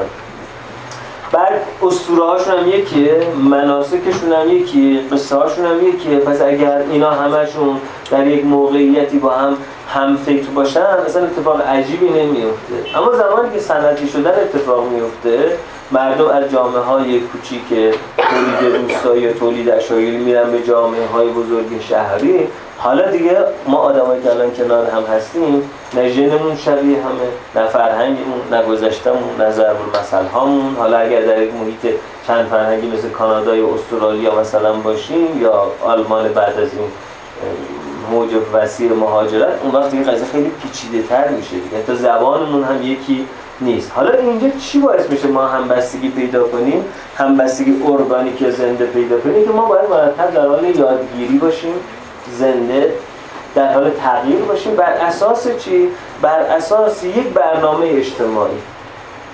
یعنی ما به جای اینکه شباهتمون باعث همبستگیمون بشه چیزی که باعث همبستگیمون میشه وفاداری و متعهد موندن به یک برنامه است مثل ارکستر بزرگ که چون یک نوت اونجا وجود داره تمام اونها چه ساز ذهنی می‌زنن چه ساز ضربی می‌زنن چه ساز بادی می‌زنن با تمام تفاوتاشون چون همه نگاهشون به اونجاست در نتیجه یک همبستگی ارگانیک بینشون اتفاق میفته حالا ماجرای مثلا ازدواج یکی از مثال خیلی خوب این ماجرا. در یه جامعه روستایی وقتی یکی دختر اموش یا پسر داشت خواستگارش میشه تصویری که از ازدواج دارن یه چیز تصویری که از آینده ازدواج دارن یه چیزه. قرار انشالله فرزند اولشون پسر باشه دومی هم پسر باشه. سومی هم پسر باشه چهارمی هم دختر باشه که به مادرش کمک کنه مثلا در فرهنگی اسمش رو از قبل معلومه که اولی اسمش مثلا محمد علی دومی محمد حسن سومی محمد حسین چهارمی هم نازنین زهرا. مثلا اصلا دیگه داستانی نداره دیگه. همین چیز قبل تعیین شده است. بنابراین اگر چنین جامعه ببینی آدم‌ها 40 سال دارن با هم دیگه زندگی می‌کنن خب به خاطر اینکه قبل هم شبیهن ژنتیکالی و تغذیه‌ای و اقلیمی و غیره که همبستگی خیلی هنری نمی‌خواد. اما وقتی در یه جامعه هستی با این همه تفاوت‌های فرهنگی و ژنی حالا در صورتی می‌تونیم با هم بمونیم که اول توافق کنیم مثلا نهاد ازدواج برای چه چیزی است؟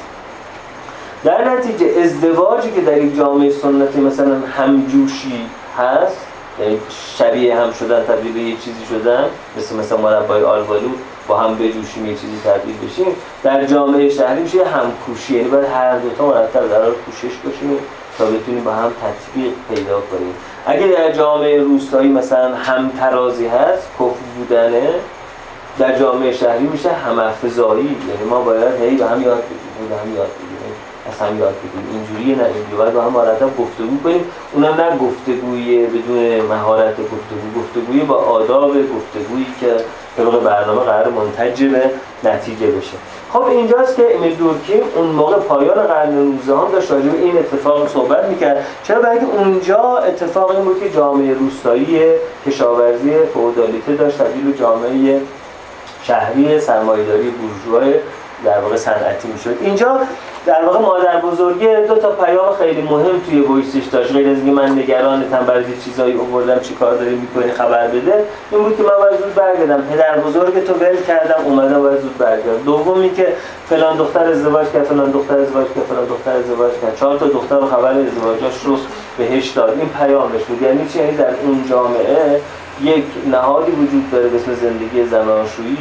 که در واقع ویژن و چشمانداز خوشبختی هر دختری اینه و من مادر بزرگ نمونی از این در واقع تعهد تمام عمر 50 ساله نسبت به این ماجرا هستم.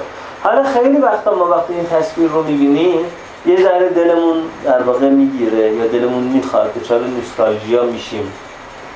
حق هم داریم دچار نوستالژیا بشیم به خاطر اینکه در در واقع اون باورهایی که به ما داده شده این تحت عنوان خوشبختی، صلح، آرامش معرفی شده و در نتیجه من یادم میاد بچه که بودم این داستان رو خوندم بکنم کلاس اول دوم دبستان بودم. اون موقع انتشارات بامداد یه سری قصه های لافونتن و اینها رو مصور می‌کرد.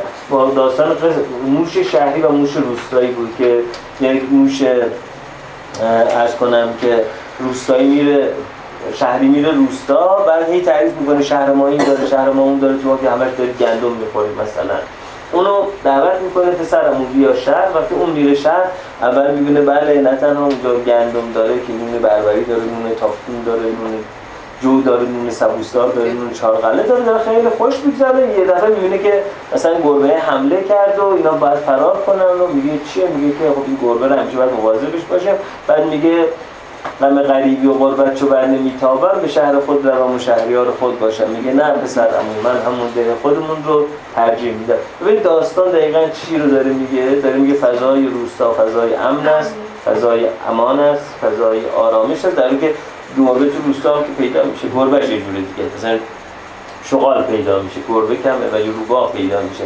ولی یک سری از افسانه ها در ما وجود داره که انگار روستا فضای امن و امان و صلح و آرامشه و انگار اگر مادر بزرگ های ما 50 سال با پدر بزرگامون زندگی می‌کردن این سرشار از امنیت و آرامش و مهر و دوست داشتن و امثالی بوده و ما انگار تبدیل میشیم به از نیستان تا مرا بریدن در نفیرم مرد و زن نالیدن دلتنگ اون میشه و خیلی ماجرای فرهنگی مهمی هست که ما در واقع یه پایین جو یه پا اون جو میشیم. همونطور که اسقر فرهادی در فیلم گذشته میگه و اونجایی که در واقع جو گشاد میشه همون جایی که امیل دورکیم این رساله دکترا رو می‌نویسه و الان مثلا اسقر فرهادی به ما تذکر میده که این جو خیلی گشاد شده ها. بالاخره باید تکلیفت روشن کنی اگه بخوای جر نخوری یا پات بذاری این یا پات بذاری اون بر این اونجاست که ما در یه فضایی زندگی می‌کنیم که حالا همسر ما باید با چرتامت همکار باشه باید تو ده تا گروه عضو باشه باید جزو بدن جزو بگیرن بیان برن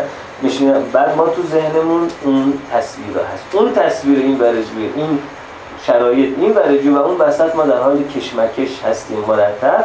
و وقتی حاله قدسی یک انچنتمنتی دور طرحهای قدیم و گذشته داشته باشیم این نوستالژی باعث میشه که نتونیم با اینجا کنار بیان و همیشه پایین بره جو پایین بره بمونی و این حتی در تحولات بزرگ اجتماعی خیلی می‌تونه نقش داشته باشه. مثلا فیلمسازهای و بسیار نظری پردازهای دهه 50 دهه 40 و 50 کسانی بودن که این نوستالژی داشتن به گذشته مثل جلال آل احمد مثل مسعود کیمیایی. و شما می‌بینید تو فیلم هاشون محله های قدیمی مثلا پر از صفا بود. های قدیمی سنت های قدیمی اینا پر از صفا بود. با وجود که طرف مثلا معتاد بود اما معتاد خوبی بود. و اما جهان امروزی پر از دقل و دزدی و اینجور چیزها بود. و در نتیجه یک نوستالژی رو نسبت به گذشته داشتن ترویج می‌کردن. در حالی که حالا یا آدم هایی مثل بهرام بیزایی یا صادق هدایت یا صادق چوبک مثلا کاملا برعکس داشتن نشون می‌دادن که نه واقعا اون داستان همچین داستان حالی قدسی نبوده. اونم رنج های خودش رو داشته رنج های خودش رو داشته. و بعد اون روشن فکرانی که در واقع به تعبیری دوچار هویت اندیشی بودن که در جستجوی گذشته طلایی بودن و بازگشت به گذشته طلایی خب یه دفعه چهل سال ما رو به 400 سال قبل برگردوندن از بعضی نظر بعضی علمان های توسعه. و در واقع اونا پیشتازهایی بودن که آدرس غلط دادن. چرا؟ چون تحت تاثیر ماجرای موش روستایی و موش شهری قرار داشتن و در نتیجه آدرسی که می‌دادن در واقع آدرس رو به گذشته بود که یک کتابی محمد منصور هاشمی داره به اسم هویت اندیشان و میراث فکری احمد فردی که راجع به کسانی که دنبال این هویت در گذشته میگشتن که حالا یکیشون احمد فردی بود یکیشون جلال آل احمد بود و خیلی های دیگه که با خوندن اون ما متوجه میشیم که چجوری بعضی از روشنفکرانی که نوستالژی شدیدی داشتن و این حاله قدسی دور گذشته میکشیدن منجر به این شدن که خب ما در حالی که در یه مسیر توسعه صنعتی هستیم همزمان بخوایم گاز بدیم و در عقب هم مثلا بزنیم و این اتفاق اینجوری افتاد. خب از این اصرهایی که در تاریخ بشر خیلی در نظر پردازان مثل استلین کاوی مثل ارز کنم که جابجایی در قدرت مالکیه موج سوم تافلر و اینها راجعش صحبت می‌کنن. دو تا اصری که خیلی اینجا در واقع مسئله شکافه به وجود میاد اصر کشاورزی و اصر صنعته که اگر از نگاه مارکس اون یکی پدر جامعه شناسی به ماجرا نگاه کنیم که اقتصاد و زیربنای فرهنگ می‌دونه در جامعه روستایی تولید روستایی مبتنی بر در واقع یک جانشینی قاعده مندی در نتیجه اصل کشاورزی اصل ده فرمانه. یعنی یه عالم سنت هایی داریم که انگار اینا ازلی هست مثل ناف دخترم و پسرم رو در آسمون میبندن. اگه عدسه اومد صبر اومد باید راستی خوب نیست شب ناخون بگیریم. یعنی یه عالمه ما حلال و حرام داریم درست و غلط داریم. اینو با اون نخوریم با اون نخوریم هیچ آزمایش هم راجبش صورت نمی‌گیره. ده فرمان انگار از آسمان همشون در تور تور بر موسان حاضر شده. در تولید روستایی یک مالکیت های خانوادگی داریم. که اون مالکیت خانوادگی به خاطر اینکه پدر یا مرد کسی بیشتر می‌تونه در تولید نقش داشته باشه به خاطر نیروی ازولانی مرد سالاری داریم و خانواده محوری داریم. اما صنعتی شدن که اتفاق میفته اینجا ده فرمان میشکنه. به خاطر یه شهر ایجاد میشه. یکی اینجا از لورستان اومده یکی از همدان اومده یکی از کردستان اومده یکی از بلوچستان اومده یکی شیعه بوده یکی سنی بوده یکی چه می‌دونم ارمنی بوده. اینجا دیگه ده فرمان نمی‌تونه وجود داشته باشه چون قصه وقتی تبدیل به قصه مقدس اسطوره میشه که یکی باشه. وقتی قصه های متعدد داشته باشیم یکی بگه گایا بود خودش رو باردار کرد شد اورانوس بعد اورانوس و باردار با هم آمیزش کردن شد کرونوس. یکی هم میگه نه خداوند خدای گفتی من می‌خواهم انسان را بیافرینم فرشته گفتن نکن تو رو خدا خون میریزه اون گفت نه من بهتر از شما می‌دونم. انی اعلم و مالا تعلمون. و بعد اون رفت خاک و گفت اون خاک آفرید. یه ذره آب اضافه اومد ذره گل اضافه اومد حوا رو آفرید بعد موقعی که یه دونه از این قصه ها وجود داشت همه آدم ها این اصلا اینجوری باور می‌کرد انگار تاریخه. یعنی بیشتر از این باور می‌کردن این ماجرا که بگیم مثلا مظفرالدین شاه فرمان مشروطیت رو امضا کرد. رو اون علامت سوال میذاشتن. ولی روی این اورانوس و گایا علامت سوال نمیذاشتن. ولی وقتی چند فرهنگی میشه اون یکی میگه مشی و مشیانه بودن اون یکی میگه اورانوس و مثلا کرونوس بودن اون اینجوری بود. اون وقت یه ده فرمان به هم میشه وقت ما نداریم. یا باید بجنگیم بشیم خاور میانه یا باید بشیم قراردادهای اینجا اکنونی مدنی بدون هیچ گونه قداستی که می‌توانیم در زمانهای تعیین شده دوباره بازنگریش کنیم ایجاد کنیم. و مالکیت ها یا فردی میشه یا مالکیت ها ملی میشه. خانواده به عنوان محور اقتصاد کمرنگ میشه. خانواده به عنوان محور اقتصاد کمرنگ میشه گسست روابط خانوادگی داریم. تحقیقات نشون میده که هرچی اشتغال زنها بالاتر میره آمار طلاق بالاتر میره از نظر قرائت رسمی طلاق رو می‌زنن جز آسیب های اجتماعی دیدید دیگه تلویزیون میگه آسیب های اجتماعی مثل اعتیاد کودکان. مثلا خیابانی تکدیگری و طلاق در حالی که از نظر غیر قرائت رسمی اینجا طلاق یه پدیده اجتماعی نه یک آسیب اجتماعی. گاهی طلاق تحت تاثیر یک آسیب اجتماعی اتفاق میفته. مثلا وقتی که جامعه خشن تر میشه طلاق بیشتر اتفاق میفته. وقتی یک جامعه توش اعتیاد بیشتر میشه طلاق بیشتر اتفاق میفته. اما گاهی هم تحت تاثیر توسعه اتفاق میفته.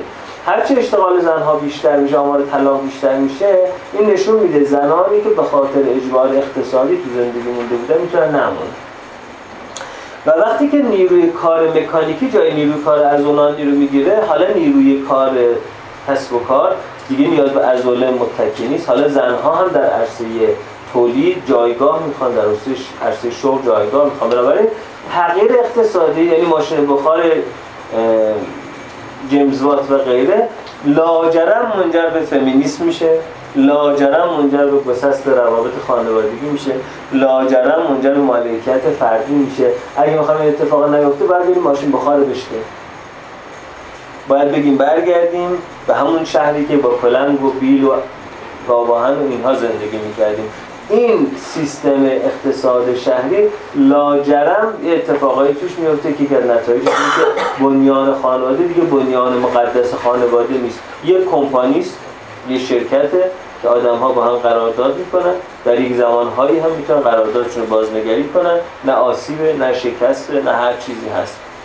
و حالا اینجا چیزی که اینجا نشون میده دقیقا توی این فیلم اینه دیگه. حالا من اینو مفصل نه به مفصلی الوین تافلر ولی مفصل در حد یه مطالعه امروزی در این کتاب حرفای برای امروزی هم که انتشارات بهار سر منتشر کرده توی یکی از فصل‌های این کتاب تحت عنوان اخلاق روستایی و اخلاق شهری آوردمش. اصلا منظورم این نیست که وقتی میگم اخلاق روستایی بعضی از نظام‌های اخلاقی روستایی است دیوالویتش کنم. چون بعضی خیال می‌کنن که من گفتم مثلا مذهبی مال دهاتی است در یکی دو سه تا جمع منی حمله های اینجوری بهم داشتن که این کتاب رو خونده بودن. گفتن شما گفتی مذهب مال دهاتی است اصلا من دهاتی که من کلا همه اصلا در نسلم دهاتی بودن و بنابراین من اینجوری صحبت نمی کنم شهری ها ممکنه اینجوری صحبت بکنن وقتی میگم اخلاق روستایی یعنی نظام تولید روستایی یک چارچوبای اخلاقی رو ایجاد می‌کنه. بود چارچوبای اخلاقی در نظام تولید شهری نمی‌تونه به کار بیاد.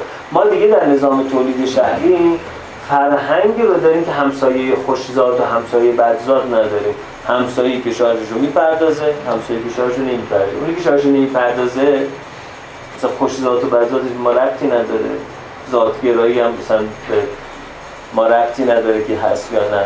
اونی که شارژش رو نمی‌پردازم خوشزاد و بدزاد کاری نداره. ما می‌بینیم تعهدات اجتماعی که هیچ کدومشون مقدس نیست اما کارآمده برای اهداف مشترکمون خب اینجا دقیقا چیزی که تو این فیلم بود این بود که این دختر خیلی شبیه روی تصویر بود. یه تصویر یک زن سنتی موهاشو بسته در یک بستری داره با پرنده حرف می‌زنه. یه قصه فولکلور قدیمی در حالی که این دختر وقتی می‌رسه شبیه اون نیست. ولی اون آقا میگه شبیه اونی یا اون میگه من شبیه من بعد ماهاش رو جمع می‌کنه مثلا ببینه شبیه اون میشه. بنابراین هر دوی این آدم ها نوستالژی دارن. یعنی مسئله عشق رو حالا می‌خوام از جنبه اجتماعی ببینیم که چرا اینقدر ما زخم عشق تو جامعهمون زیاد داریم. زخم عشق یه دلیلش دیگه نه مثلث کارتمن نه رابرت اشتنبرگ نه این چیزا نه پروژکشن ماجرا اینه که جامعه که در عصر گذار فرهنگی است راجع به عشق با یک نقطه قیاس نوستالژی که اساسا دیگه غیر ممکنه باید خیلی علمان ها تغییر کنه تا دوباره برگردیم به گذشته. باید دوباره مثلا فرض بکنیم که قنات بزنیم به چاه به جای چاه عمیق مثلا.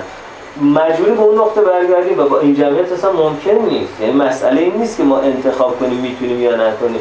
این اقلیم ایران با اون فضای در واقع کشاورزی بر مبنای نیروی مکانیکی و نظام تولید روستایی نهایتا برای 20 میلیون جمعیت غذا داره. یا ما بعد 60 میلیون رو بکشیم تا بتونیم برگردیم برش کنم که بز بچرونیم و زندگی کنیم.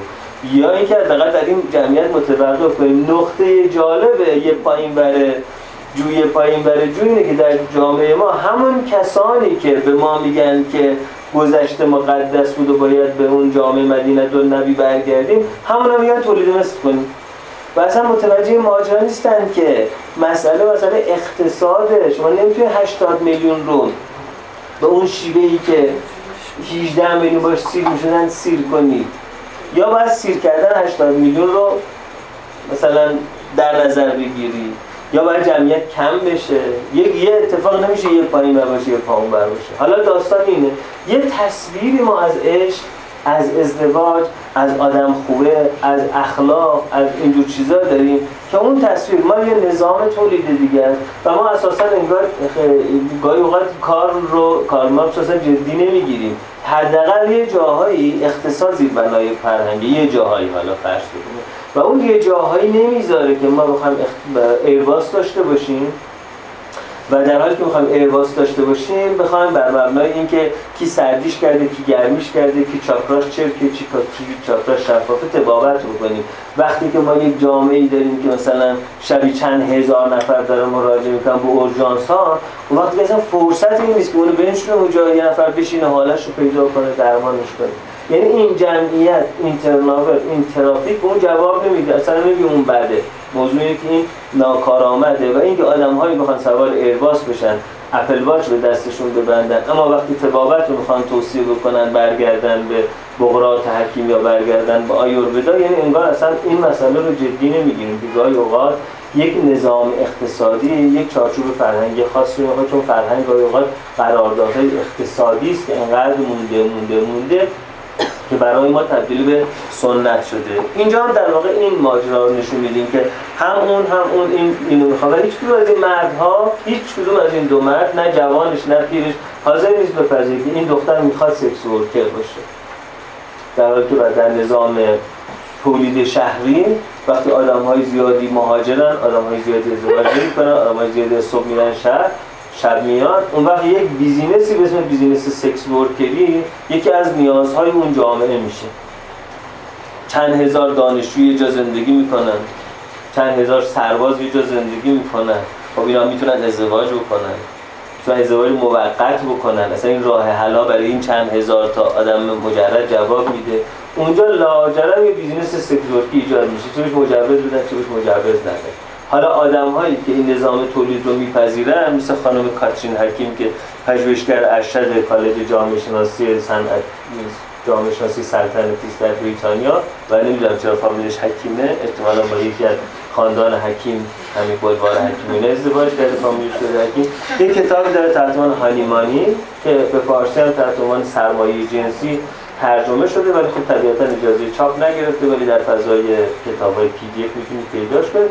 اونجا اساسا میگه که sex working یکی از شغل هاست که خیلی خیلی باید ازش استقبال بشه و اساسا نه تنها این devaluate نباید بشه اصلا باید این شغل کاملا رسمیت پیدا کنه و خانم ها باید بپذیرن که این یکی از option هایی که می‌تونن داشته باشن. ببین یه طرف قضیه اینجور و بعد حتی نظر شده که اگر شما بقیه شما اگر شما تو اتاق درمان میشینین چه کار می‌کنید تو کتاب روانشناسیش مایکل آرگایل فرنهایم و بله با ترجمه شهلا یاسمی انتشارات روش این نظری پردازا در کتاب روانشناسی میگن روان درمانگرا لاو ورکرن یعنی پول می‌گیرن ادای عشق بی unconditional love رو در بیاد آخه مگه میشه unconditional love ساعت 500 تومن؟ کاندی condition اینه که تو on time باید بیای. رو رو صندلی باید بشینی اینجا بشینی رو میز من دیگه love ت ندارم. بعدش 500 تومن بدی. اگر وقتت هم بخوای باشه بعد ادعای unconditional به یه درام دیگه یه نمایشه. یه شما باید نمایش رو باور کنی. هر دو نفر باید نمایش رو باور کنن. که یه همچین business رو اسمش بوده unconditional یه داستان من نوشتم ترجمه بالاتر از تئاتر شهری مجموعه داستان من دارم که طبیعتا غیر قابل چاپ اسمش از قصه ها و قصه های اتاق درمان هم PDF تو سایت هم هست هم توی کانال تلگرام هم هست. یکی از قصه‌هاش از بالاتر تئاتر شهر. به این هست که فضای درمان هم یه وقتای کاملا فضای دراماتیکه. یعنی دو نفر باید نقش خودشون رو باور کنن. و یه آدمی پول می‌گیره unconditional love بده بعد اون آدم میگه مادر به تو unconditional love نداد. بابا بدبخت مادر پنج سال تمام شبا نخوابیده بود. داشت اینو پاشویه می‌کرد داشت شیر می‌داد داشت در خشکش می‌کرد. حالا ما می‌خوایم بگیم مادر تو conditional love داشته conditions of worth داشته. من اینجا میشینم. حالا که تو تمیز مرتب آرایش کرده shave کرده پول پرداخته یه اینجا پیش من میشی من می‌خوام بگم conditional من unconditional love دارم. یه درام دیگه. حالا این آدم ها میگن خب اساسا پس ما چرا بعضی شغل رو مثلا دیوالوید می‌کنیم؟ در حالی که حداقل در جامعه نو لیبرال که جامعه است که حالا یکی از محصولات اصل صنعتی و سرمایه‌داری کپیتالیسته همه آدم ها دارن در واقع بر اساس اینکه چه کالایی داری برای فروش کدوم یکی از این کالاها قیمت بالاتری داره. اون تصویر نوستالژیک از زنی که در جایگاه معشوق قرار می‌گیره باعث میشه هیچ از این آدم ها نتونن این آدم رو آنگونه که بود بپذیرن و این یه پایین ور یه پایین ور همون چیزی که داریوش شایگان اسمش گذاشته اسکیزوفرنی فرهنگی. اسکیزوفرنی از لحاظ لغوی با اون اسکیزوفرنی که ما در روان پزشکی داریم متفاوته. اسکیزوفرنی از لحاظ لغوی یعنی چند پار شدن فکر. یه ما اسکیزوفرنی فرهنگی داریم. یعنی اگر تو شهر تهران هزاران نفر آدم هستن که عرق می‌خورن اما دهی محرم عرق نمی‌خورن این پدیده نیست که اون آدم ها رو بذاری در صندلی روانکاوی اون آدم رو تحلیلش کنید این که تعداد آدم هایی که شب احیا تا صبح بیدار میمونن بعد مثلا بارمزون که تموم میشه بعد دیگه مثلا عرق خودشون شروع میشه اگه تعداد اینا داره زیاد میشه دیگه آدم ها رو نباید روانکاوی کنید باید بفهمید در این جامعه ما اسکیزوفرنی فرهنگی داریم. زمانی که یه آدمی یه دختر خانمی تا سن 35 سالگی 15 تا دوست پسر داشته ولی با تمام این 15 تا دوست پسر خودش رو virgin نگه داشته مثلا یعنی از تمام منافذ موجود استفاده کرده ولی این منافذ virgin نگه داشته. اگه بخوام اون دختر من بذارم روی صندلی روانکاوی میگم تو چه اسکیزوفرنی هستی؟ یا چه borderline personality هستی. اما وقتی فکر کنم که چند هزار تا و چند ده هزار تا اینجوری وجود داره اون وقت میگم ببین مسئله ما با روانکاوی اون آدم حل نمیشه.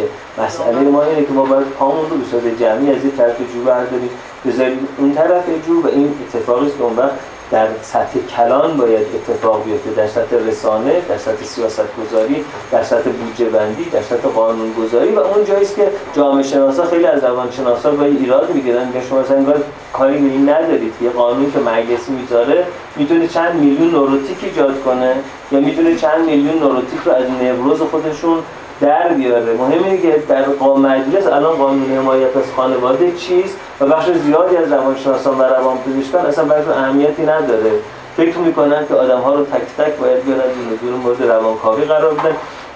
یکی لکانی یکی یونگی یکی فرویدی یکی مثلا طرحوار درمانی و اصلا بی تفاوت باشن نسبت به اینکه در مجلس شورای مثلا اسلامی داره چه چیزی میگذره و چه تأثیری در ترواره های ما و میت های کلان ما کلان روایت های ما داره. این اسکیزوفرنی فرهنگی که من به این فیلم نسبت دادم واقعا خود مرحوم کیارستمی این رو بهش اشاره می‌کنه. در همون مصاحبه بهش اشاره کردم. آقای امید روحانی میگه که شخصیت این آقای تکاشی شبیه داریوش شایگان نبود. میگه آره اتفاقا در واقع این خیلی از نظر من هم شبیه اون ساختن این شخصیت و کارهای فلسفیش سخنرانی می‌کنه اینجوری اینجوری اینجوری. بنابراین خود زنده یاد کیارستمی یک کدی می‌ذاره که ما یاد داریوش شایگان بیفتیم. نه بخاطر که داریوش شایگان یه دختری به اسم کیتو تو زندگیش بوده نه. منظور که یاد اسکیزوفرنی فرهنگی داریوش شایگان بیفتیم. ما بگیم این فیلم رو از حیث اسکیزوفرنی فرهنگی هم بهش نگاه کنیم. فیلم با این جمله شروع میشه. اولین حرف توی فیلم اینه که آکیکو داره میگه من دروغ نمیگم و آخرین جمله اینه که پسر فریاد می‌زنه دروغ بود می‌خوام بگم در اسکیزوفرنی فرهنگی اتفاق میفته که همه ما دروغ میشیم یعنی همه ما راجع به چیزی صحبت می‌کنیم که نمی‌تونیم به اون عمل بکنیم. نه به خاطر اینکه دروغگوییم بی وفاییم بدذاتیم اینجور چیزها. به خاطری که توی زندگی فردی اون داریم راجع به اخلاق روستایی صحبت می‌کنیم. اما تو زندگی جمعی اون کار نمی‌کنه. در نتیجه تا موقعی که این بغل امشب چیز می‌دادن افتاری می‌دادن آره. تا موقعی که مراسم افتاری خورونه می‌تونیم یه جوری با هم رفتار کنیم. اما موقعی که مسئله این پیش میاد که بنزین داره گرون میشه. حالا دیگه رفتارمون یه چیز دیگه میشه. چرا؟ بخاطر اینکه تا موقعی که در واقع می‌تونیم در یک فضای کوچیکی در یک جزیره ای ادای مدینت و نبی رو در بیاریم با هم دیگه اون ادا رو در میاریم. خیلی هم حال میده ولی متوجه نیستیم که اما این ریچوال این قاعده بعدا اون موقعی که دیگه بنزین داره گرون میشه میفتیم پمپ بنزین رو قفل می‌کنیم دیگه جواب نمیده و در واقع هممون اون وقت یه جوری دروغگو میشیم. از نظر من خوشدادترین آدم آدمیه که پشت خط آبر پیاده واسته چه ژن آقازاده داره چه ژن آقازاده نداره چه مثل من سیستانیه چه ترکه. پشت خطاب پیاده واسطه به قراردادش عمل کنه. اگر درمانگر قبلا طی بکنه من چه کاری می‌کنم؟ بر مبنای چیه؟ این چیزی که من میگم چقدر بی اعتبار از نظر علمی ولی حالا این چیزی که من آموزشش رو دیدم. فلسفه علم کارپوپر میگه این کار تو سود و ساینسه ولی حالا من دورش رو این کارو می‌کنم. احتمال موفقیت در درمان فوبی تو هم بیشتر در درصد مثلا نیست. ولی حالا تو دوست داری منم دوست دارم با هم دیگه میشینیم یونگی مثلا کار می‌کنیم. این آدم میشه آدم خوش اما آدمی که خیلی مثل ماه مثل rescuer ا نگاه می‌کنه ادعای unconditional love می‌کنه و ژن خیلی خوبی هم داره و خیلی هم خوشنامه ولی شفاف نمی‌کنه قراردادهاشو یعنی اخلاق روستایی داره داره که business شهری داره می‌کنه. ترباره درمانگر درمانجو اینو برای مثال که من خیلی دیدم. که دانشجوهای درمانگری میگم استعاره بگید که اگر قرار باشه درمانگر و درمانجو به یه چیزی تشبیه کنید به چی تشبیه می‌کنید و خیلی ها گفتن مرشد پیر معنوی شیخ خانقاه دلیل راه شمس تبریزی اصلا همچه خبری در اتاق اما قرار نیست باشه. این درباره روستایی مال زمانی بوده که یه مولانایی بوده چند تا اسپانسر داشته یه ارسی میبرده حسام الدین چلبی بوده صلاح الدین زرکوب بوده این همه اسپانسر بودن یه شمس تبریزی پیدا می‌کرده با هم میشستن توی باقی راجع چیز صحبت می‌کردن. کسی که قرار on time بیاد on time بره بعد بره سر کار بعد بره خونه آشپزی کنه بعد درمانگر خودش شمس تبریزی بدونه این استعاره است که اتاق درمان رو در واقع خراب می‌کنه. چون یک استعاره روستایی است با تمام احترام به فرهنگ روستایی. یک استعاره روستایی داره project میشه به یک business شهری و در نتیجه نه تنها در عشق در خیلی از نهادهامون غیر از عشق غیر از ازدواج در خیلی از نهادهامون ببینیم که باید بازنگری کنیم. چون داریم یه چیزی رو project می‌کنیم به یه چیز متفاوت و هی داریم دست دست و پنجه نرم می‌کنیم با اینکه این چرا اون در نمیاد. خب من چند ساعت حرف زدم؟ دو ساعت حرف زدم نه؟ دو ساعت. مرسی خسته نباشید. من هستم که کامنت ها و سوالات و انتقاد ها و نظرات شما رو میشم ولی دوستانی که دیرشون میشه و قرار گذاشتن اینا من یه سی ثانیه سکوت می‌کنم. آره یه سی ثانیه واسه دوستانی که می‌خوام برن راحت بتونن برن و این چیزا. یه سی ثانیه من نفس بگیرم یه چایی داغی هم بخورم یه چایی داغی هم بخورم آره سی ثانیه رفت آمده انجام بکن من آزادم میمونم اینجا هم با هم گرد با تأخیر میذاریش تو اگه بلا فاصله بذاری کلا دیگه باید بریم. باز بچرونیم دیگه؟ در نتیجه اقلا یه تحقیر ایجاد می‌کنه. تو تحقیر رو میشه یه چهار نفر بیان کلاس همون پیش. قربان شما خدا نگهدار. مرسی قربان شما خدا نگهدار چند تلاسی با این مسئله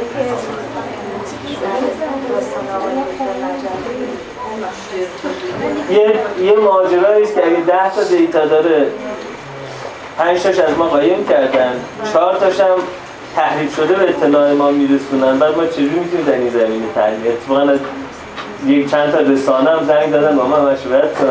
من مگه من دسترسی دارم؟ یه بازی هست که اصلا اون بازی چی من نمی‌دونم. هیچ المانیش در دسترس ما نیست. اصلا راجع به این بازی رو آره با راجع این بازی هر اظهار نظر یعنی دوباره projection.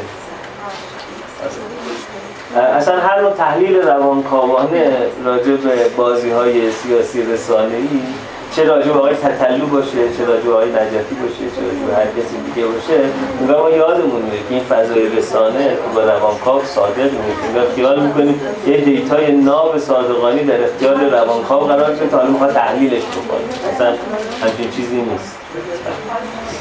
خب راجع به فیلم نظراتی که من ندادم بدید جایی که نظرات من به نظرتون دهیم من صحبت داشتم. بله.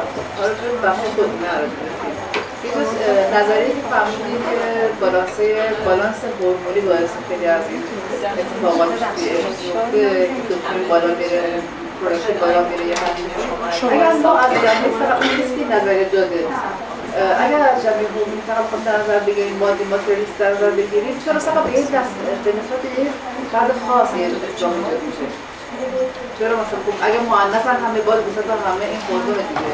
فرقی نمی‌کنه. نه نه اتفاق بیفته. یه مؤنث که- آخه مؤنث که یه چیزی نیست که دو در سه در چهار. انواع مؤنث هایی که اینجا هستن شما ببینید اساس بیولوژیک هر کدوم از ما یه بویی داریم. بدنمون که اسمش میگن فرومون و این بوها به هم مخابره میشه. و ژنهای ما مناسب ترین ژن رو برای تولید مثل بر اساس بوهای مخابره شده شناسایی می‌کنه. این اصلا فرضیه نیست اینا هم کاملا data داره. از حشره گرفته تا انسان اینا کاملا روش پژوهش انجام شده. در کتاب تکامل و رفتار انسان جان کارترایت ترجمه بهزاد سروری خراشاد انتشارات جهاد دانشگاهی می‌تونید چهار فصل شاری و رفتار جنسی که همه اینا المانهاش مبتنی بر پژوهشه.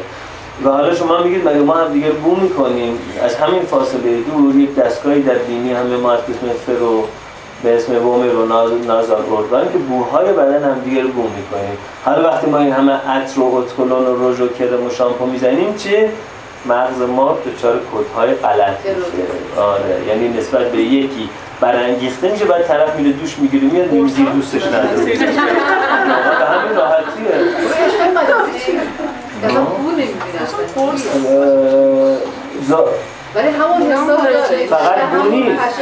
نه نه ببین فقط بو نیست. زاویه ها همین کتاب تکامل رفتار انسان رو بخونید دونه دونه این انحناها نسبت دو تا چشم به هم فاصله دو تا چشم به هم نسبت بین قسمت بالا و پایین. مثلا مردها هرچی تستوسترون بالاتره این طول این مستطیل نسبت به این عرض ارتفاع طولانی تر میشه. مردهایی که این استخون بندی رو دارن تصویرشون که یه خانم می‌بینه براش جذاب تره بدونی که بدونه تستوسترون اون مرد رو داره اندازه گیری می‌کنه. حالا در فضای مجازی که عکس رو توش شده است وین چیز شده است؟ فتوشاپ شده است. چیزی انتخاب می‌کنیم؟ هیچی. غلط انتخاب می‌کنیم. اتفاقا فضای موجود از لوازم آرایشی گرفته تا جراحی پلاستیک و فتوشاپ دقیقا باعث میشن که کدهای مغز ما دیگه درست کار نکنه و در نتیجه ما هنوز همون بلا نسبت شما فامیلای خودمون میگم ما همون شامپانزه هستیم که حالا یک فاصله بین او و جفتش ایجاد شده که اون فاصله رو فتوشاپ و لوازم آرایشی و جراحی پلاستیک پوشونده و بنابراین بسیار شما اتفاقا ناکامی جنسی حتی می‌بینید. به خاطر که در اون موقعی که اون آدم رو با اون روتوش و با اون عطر و اینها می‌بینه اون ژن ها میگن واو این همونه که دنبالش میگشتم. بلافاصله که هم دیگه یه ذره اوریانتر می‌بینه یه ذره نزدیکتر می‌بینن می‌بینه بلافاصله در همون اوج آشنایی یه دفعه داون میشه و میفته و نمی‌دونه مسئله چیه. اون میگه تقصیر من اون میگه تقصیر نه ما داریم بر مبنای ژن‌هایی تصمیم می‌گیریم که حتی جامعه روستایی ما اونورتر بوده. مال جامعه جنگلی ما بوده. بر اساس اونها داریم تصمیم می‌گیریم. اما تصمیم می‌گیریم برای زندگی کردن با یه نفر در یک جامعه در واقع صنعتی. یعنی اون شکاف شکاف بین جامعه شکارچی میوهچین و اصر رسانه است. این شکاف شکاف کوچولوه بود که گفتم. شکاف بین جامعه تولید کشاورزی و تولید صنعتی. اما شکاف گنده دقیقا در همین بحث بیولوژیک ما. در این بحث بیولوژیکی است که جامعه ژن شکارچی میوهچین ما یه طول عمر 50 سال برای ما پیش بینی کرده بوده. حالا عصر صنعت و عصر رسانه باعث شده ما پیس میکر بذاریم آنژیوگرافی کنیم انسولین بزنیم و غیره. می‌رسیم به 80 سالگی بعد اون 10 سال آخر از 80 90 سالگی باید با آلزایمر زندگی کنیم. بعد وقت اون جامعه باید یه فکر رو کنه بر این ماجرا دوباره.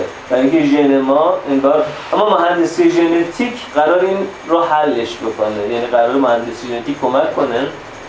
و همینطور علوم دارویی نوروساینس کمک کنه که همه ما ایشالله موقع دارو رو خوریم که هرچند فتوشاپ و لوازم آرایشی کدهای غلط بزنه فلوکسیتینی که تو بدنمونه عاشق نشه.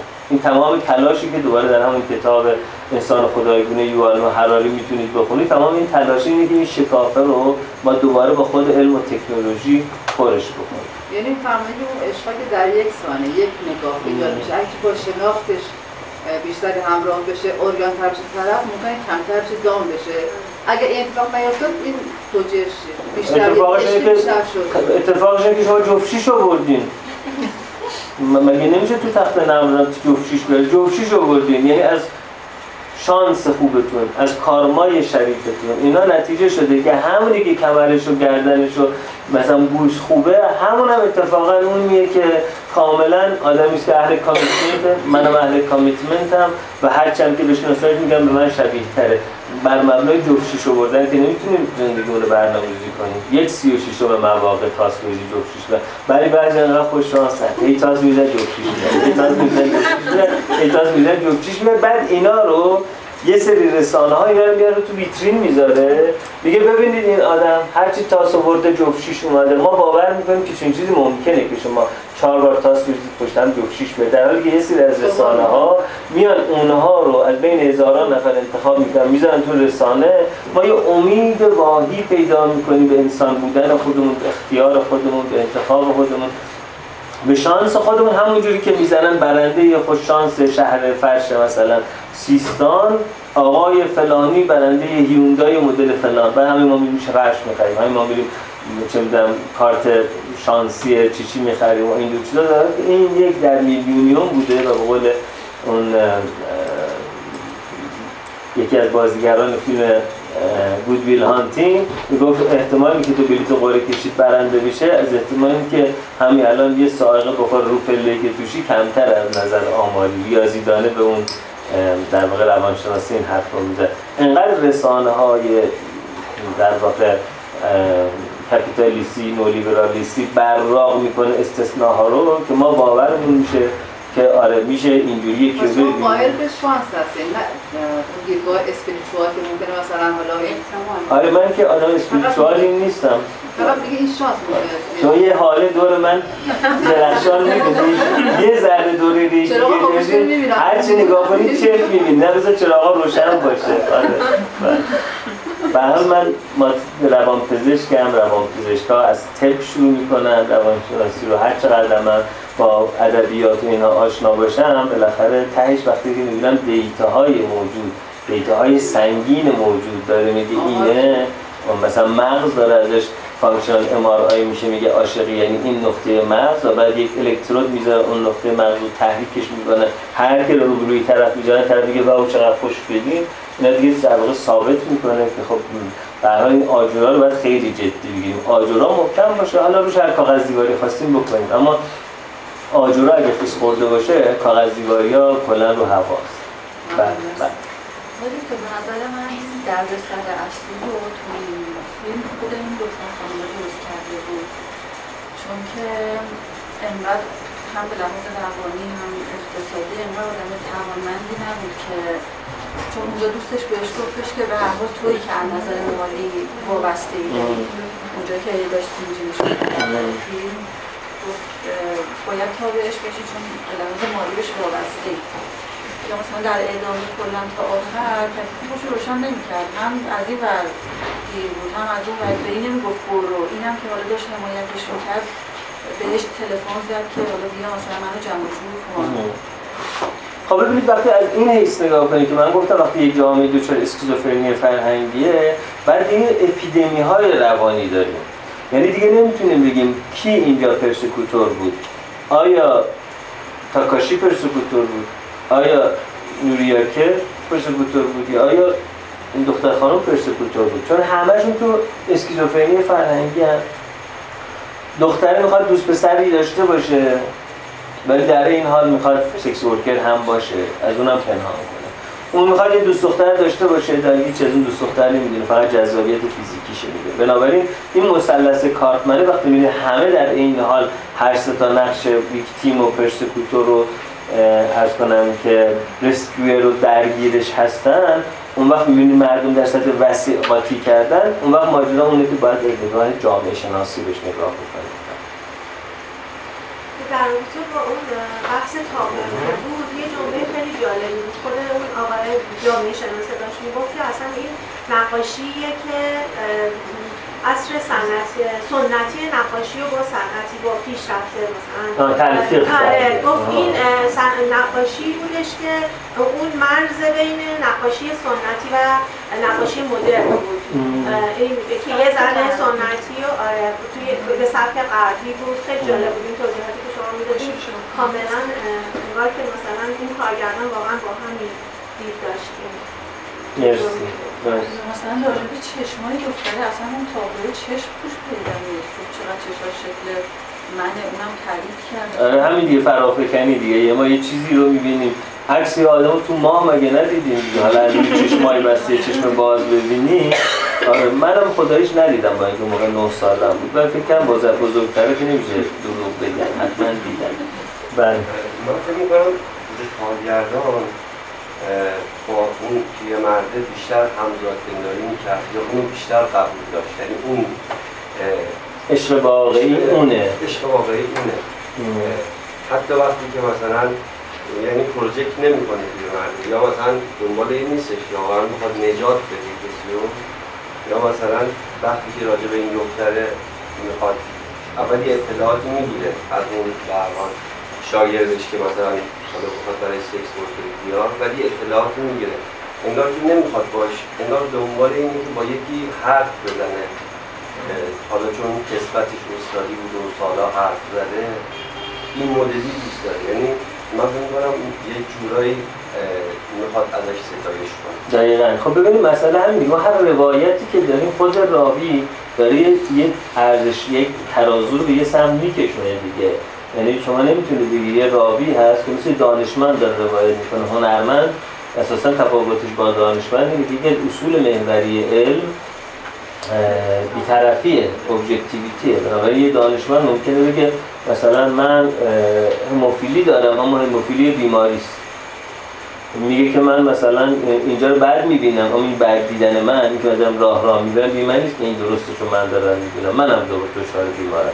اما آرتیست خب با هنرمند یعنی هنرمند با دانشمندی تفاوتی داره که اصلا قرار نیست که در موقعیت objective قرار بگیره در موقعیت بیطرف قرار بگیره. او همیشه به هر حال یک حدیث نفسی هم در ماجرای خودش داره دیگه. و در نتیجه شما هر روایت هنری اثر اثر هنری رو ببینید حتما با یک در واقع سوگیری مواجه خواهید شد که بله به حال اینجا انگار همه ما اول میگیم اون آدم خوب است اون آدم بد است. ولی خب در واقع اگر تو نیاز به یک همه صحبت داری این همه تلفن میشه همه دوست دارن با تو حرف بزنیم اون همسایه بغلی که تو رو خیلی می‌شناسه برو بشین باش حرف بزن. مثلا من نمی‌تونم که من یه دختری رو با این سن و با این اندام و با این شرایط مثلا دعوت بکنم بعد بخوام بشیم سر میز شام با هم دیگه حلزون بخته بود میگو. آره. میگو و شراب مثلا بخوریم. بدون که حتی نگاه کنم تو گشنه ای یا خوابت میاد.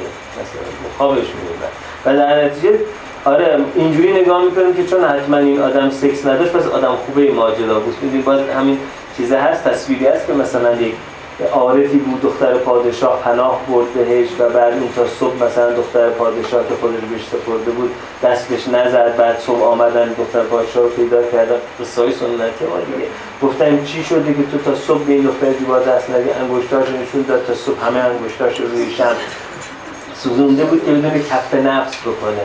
یعنی ما فکر می‌کنیم مثلا هر کس که سکس داره انگار داره آسیب می‌زنه. هر کی که سکس نداره چه آدم خوبیه. ولی خیلی وقتا یا آدمی بیشتر از سکس داشتن. یعنی اصلا ممکن سکس داشتن آسیب نباشه. ممکنه که محبت باشه مثلا. اما یا آدمی بیشتر از سکس داشتن به یکی داره آسیب می‌زنه.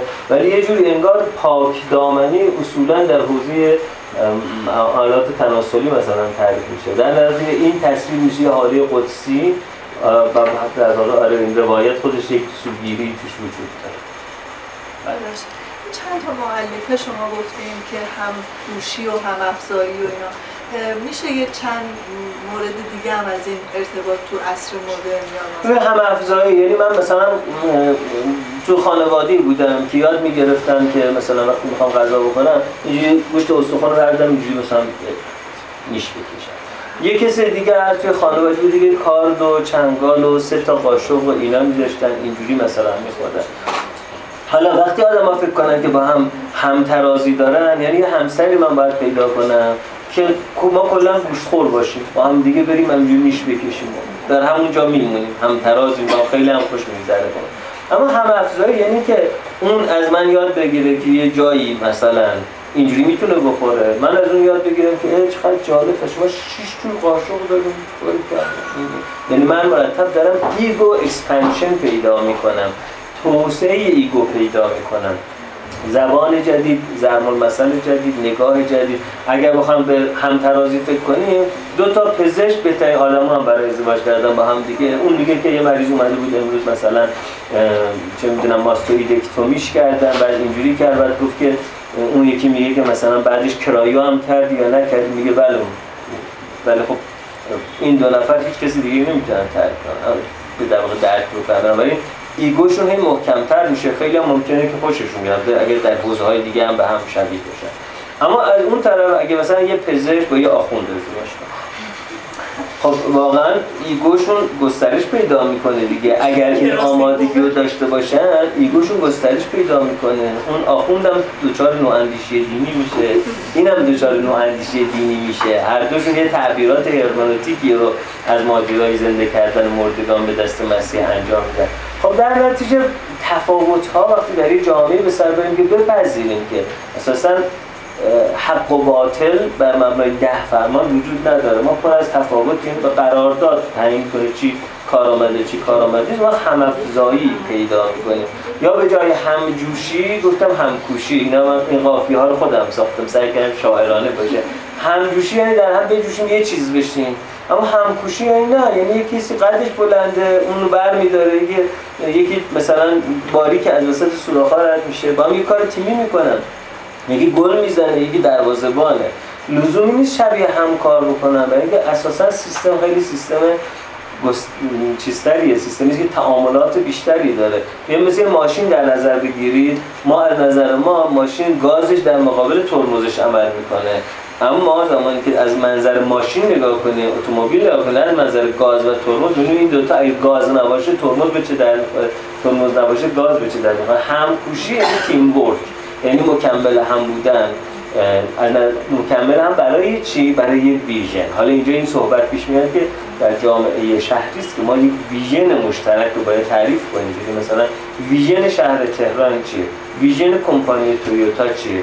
vision سازمان مترو چیه؟ vision ما دو تایی با هم ازدواج می‌کنیم. چه حالا ما ممکنه تا اونجایی که می‌خوایم مثلا مهاجرت کنیم vision مون یکیه. اما از اونجا به بعد vision مون متفاوت میشه. نه تو بدی نه من بدم.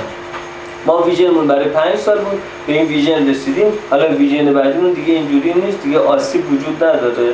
ما خیلی محترمانه با هم یه جشن خداحافظی برگزار می‌کنیم و میگیم خب حالا کمپانی تویوتا از کمپانی مثلا توشیبا قرار شدن که جدا بشن دیگه. برای اون با سونی مثلا بره کوبرند کنه. قربان شما. مرسی.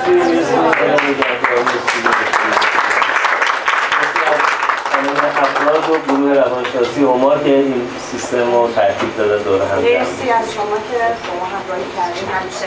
مرسی. هم افزایی مثل کراسین بوبر نام مثل کراسین بوبر تو یه که نوع ترکیبی میشه رو توی ژن ژن ها تا حالا اطلاعی ازش نداشتم. ترکیبی ژنی بریم وایس کنترل هم ببرم دوستان. ما وایس کنترل چی شد؟ من بازم انتقال طوره بعد زنگ اونجا که کنم بعد من بهشون گفتم اگه میشه بشه آدرس رو اول به من بگید چون من واسه این نشر فرمه که کتاب خبر آه بله به من زدم. بله من به من مثلا چون من تو پیجم کتاب می‌ذارم. چون من گفتم که از شما تشکر کنم بعد بهشون بله، بله. که گفتم من چشم از آقای دکتر تشکر کنم به ایشون گفتم آدرس اونجا رو هم بهش بدم شاید مثلا بخوام شما رو بدم من گفتم میشه آدرس رو من بدم. و خودم دوست دارم بعد میشه که آدرس رو بدیم بعد اول عکس فیش بفرستیم. اینطوری من خیلی بهم من هیچ مؤسسه‌ای ندارم. خودم هیچ مؤسسه‌ای ندارم. همه جا مهمانم بنابراین سیاست های مؤسسات از لحاظ سیستم ثبت نام چه از لحاظ هزینه اینا کدوم در واقع من ربطی نداره من سیستم قرار دادم با مؤسسات کاملا جدا از اینه که من برشون سیاست گذاری کنم. من فقط مثل معلم میام سر کلاس میرم و آره و همشون هم آزادی دارن حداقل توی همین تهران 5 تا 6 تا مؤسسه هست که من دارم توشون تدریس می‌کنم. مثلا وارد این حوزه نمیشم چون اون وقت اونقدر که من قراره که مثلا مشاور مدیریتی شده داره که اصلا قرار نیست خب تو اینجوری باشم همین که همه بدونن که هیچ مؤسسه مال من نیست دیگه قاعدتا به نظرم جوابی است که یعنی من مثلا خودم. تحلیل فیلم دیدن یه, یه چیز دیگه اونجا گوشم مثلا دلم نخواد زنگ بزنم چون آره اینقدر بعد گفتم خب مثلا حالا من مثلا عکس فیشو ندارم. بالاخره اگه بخوام شرکت کنم پس من هزینه ای. ببخشید. من گفتمش خواهش می‌کنم. سال جدید با این کانال شدیم مرسی. و دوستانمونم وارد شد. یون شناس شدیم. همه فکر کردن یون ژاپن چینی ژاپنیه. خیلی ممنون.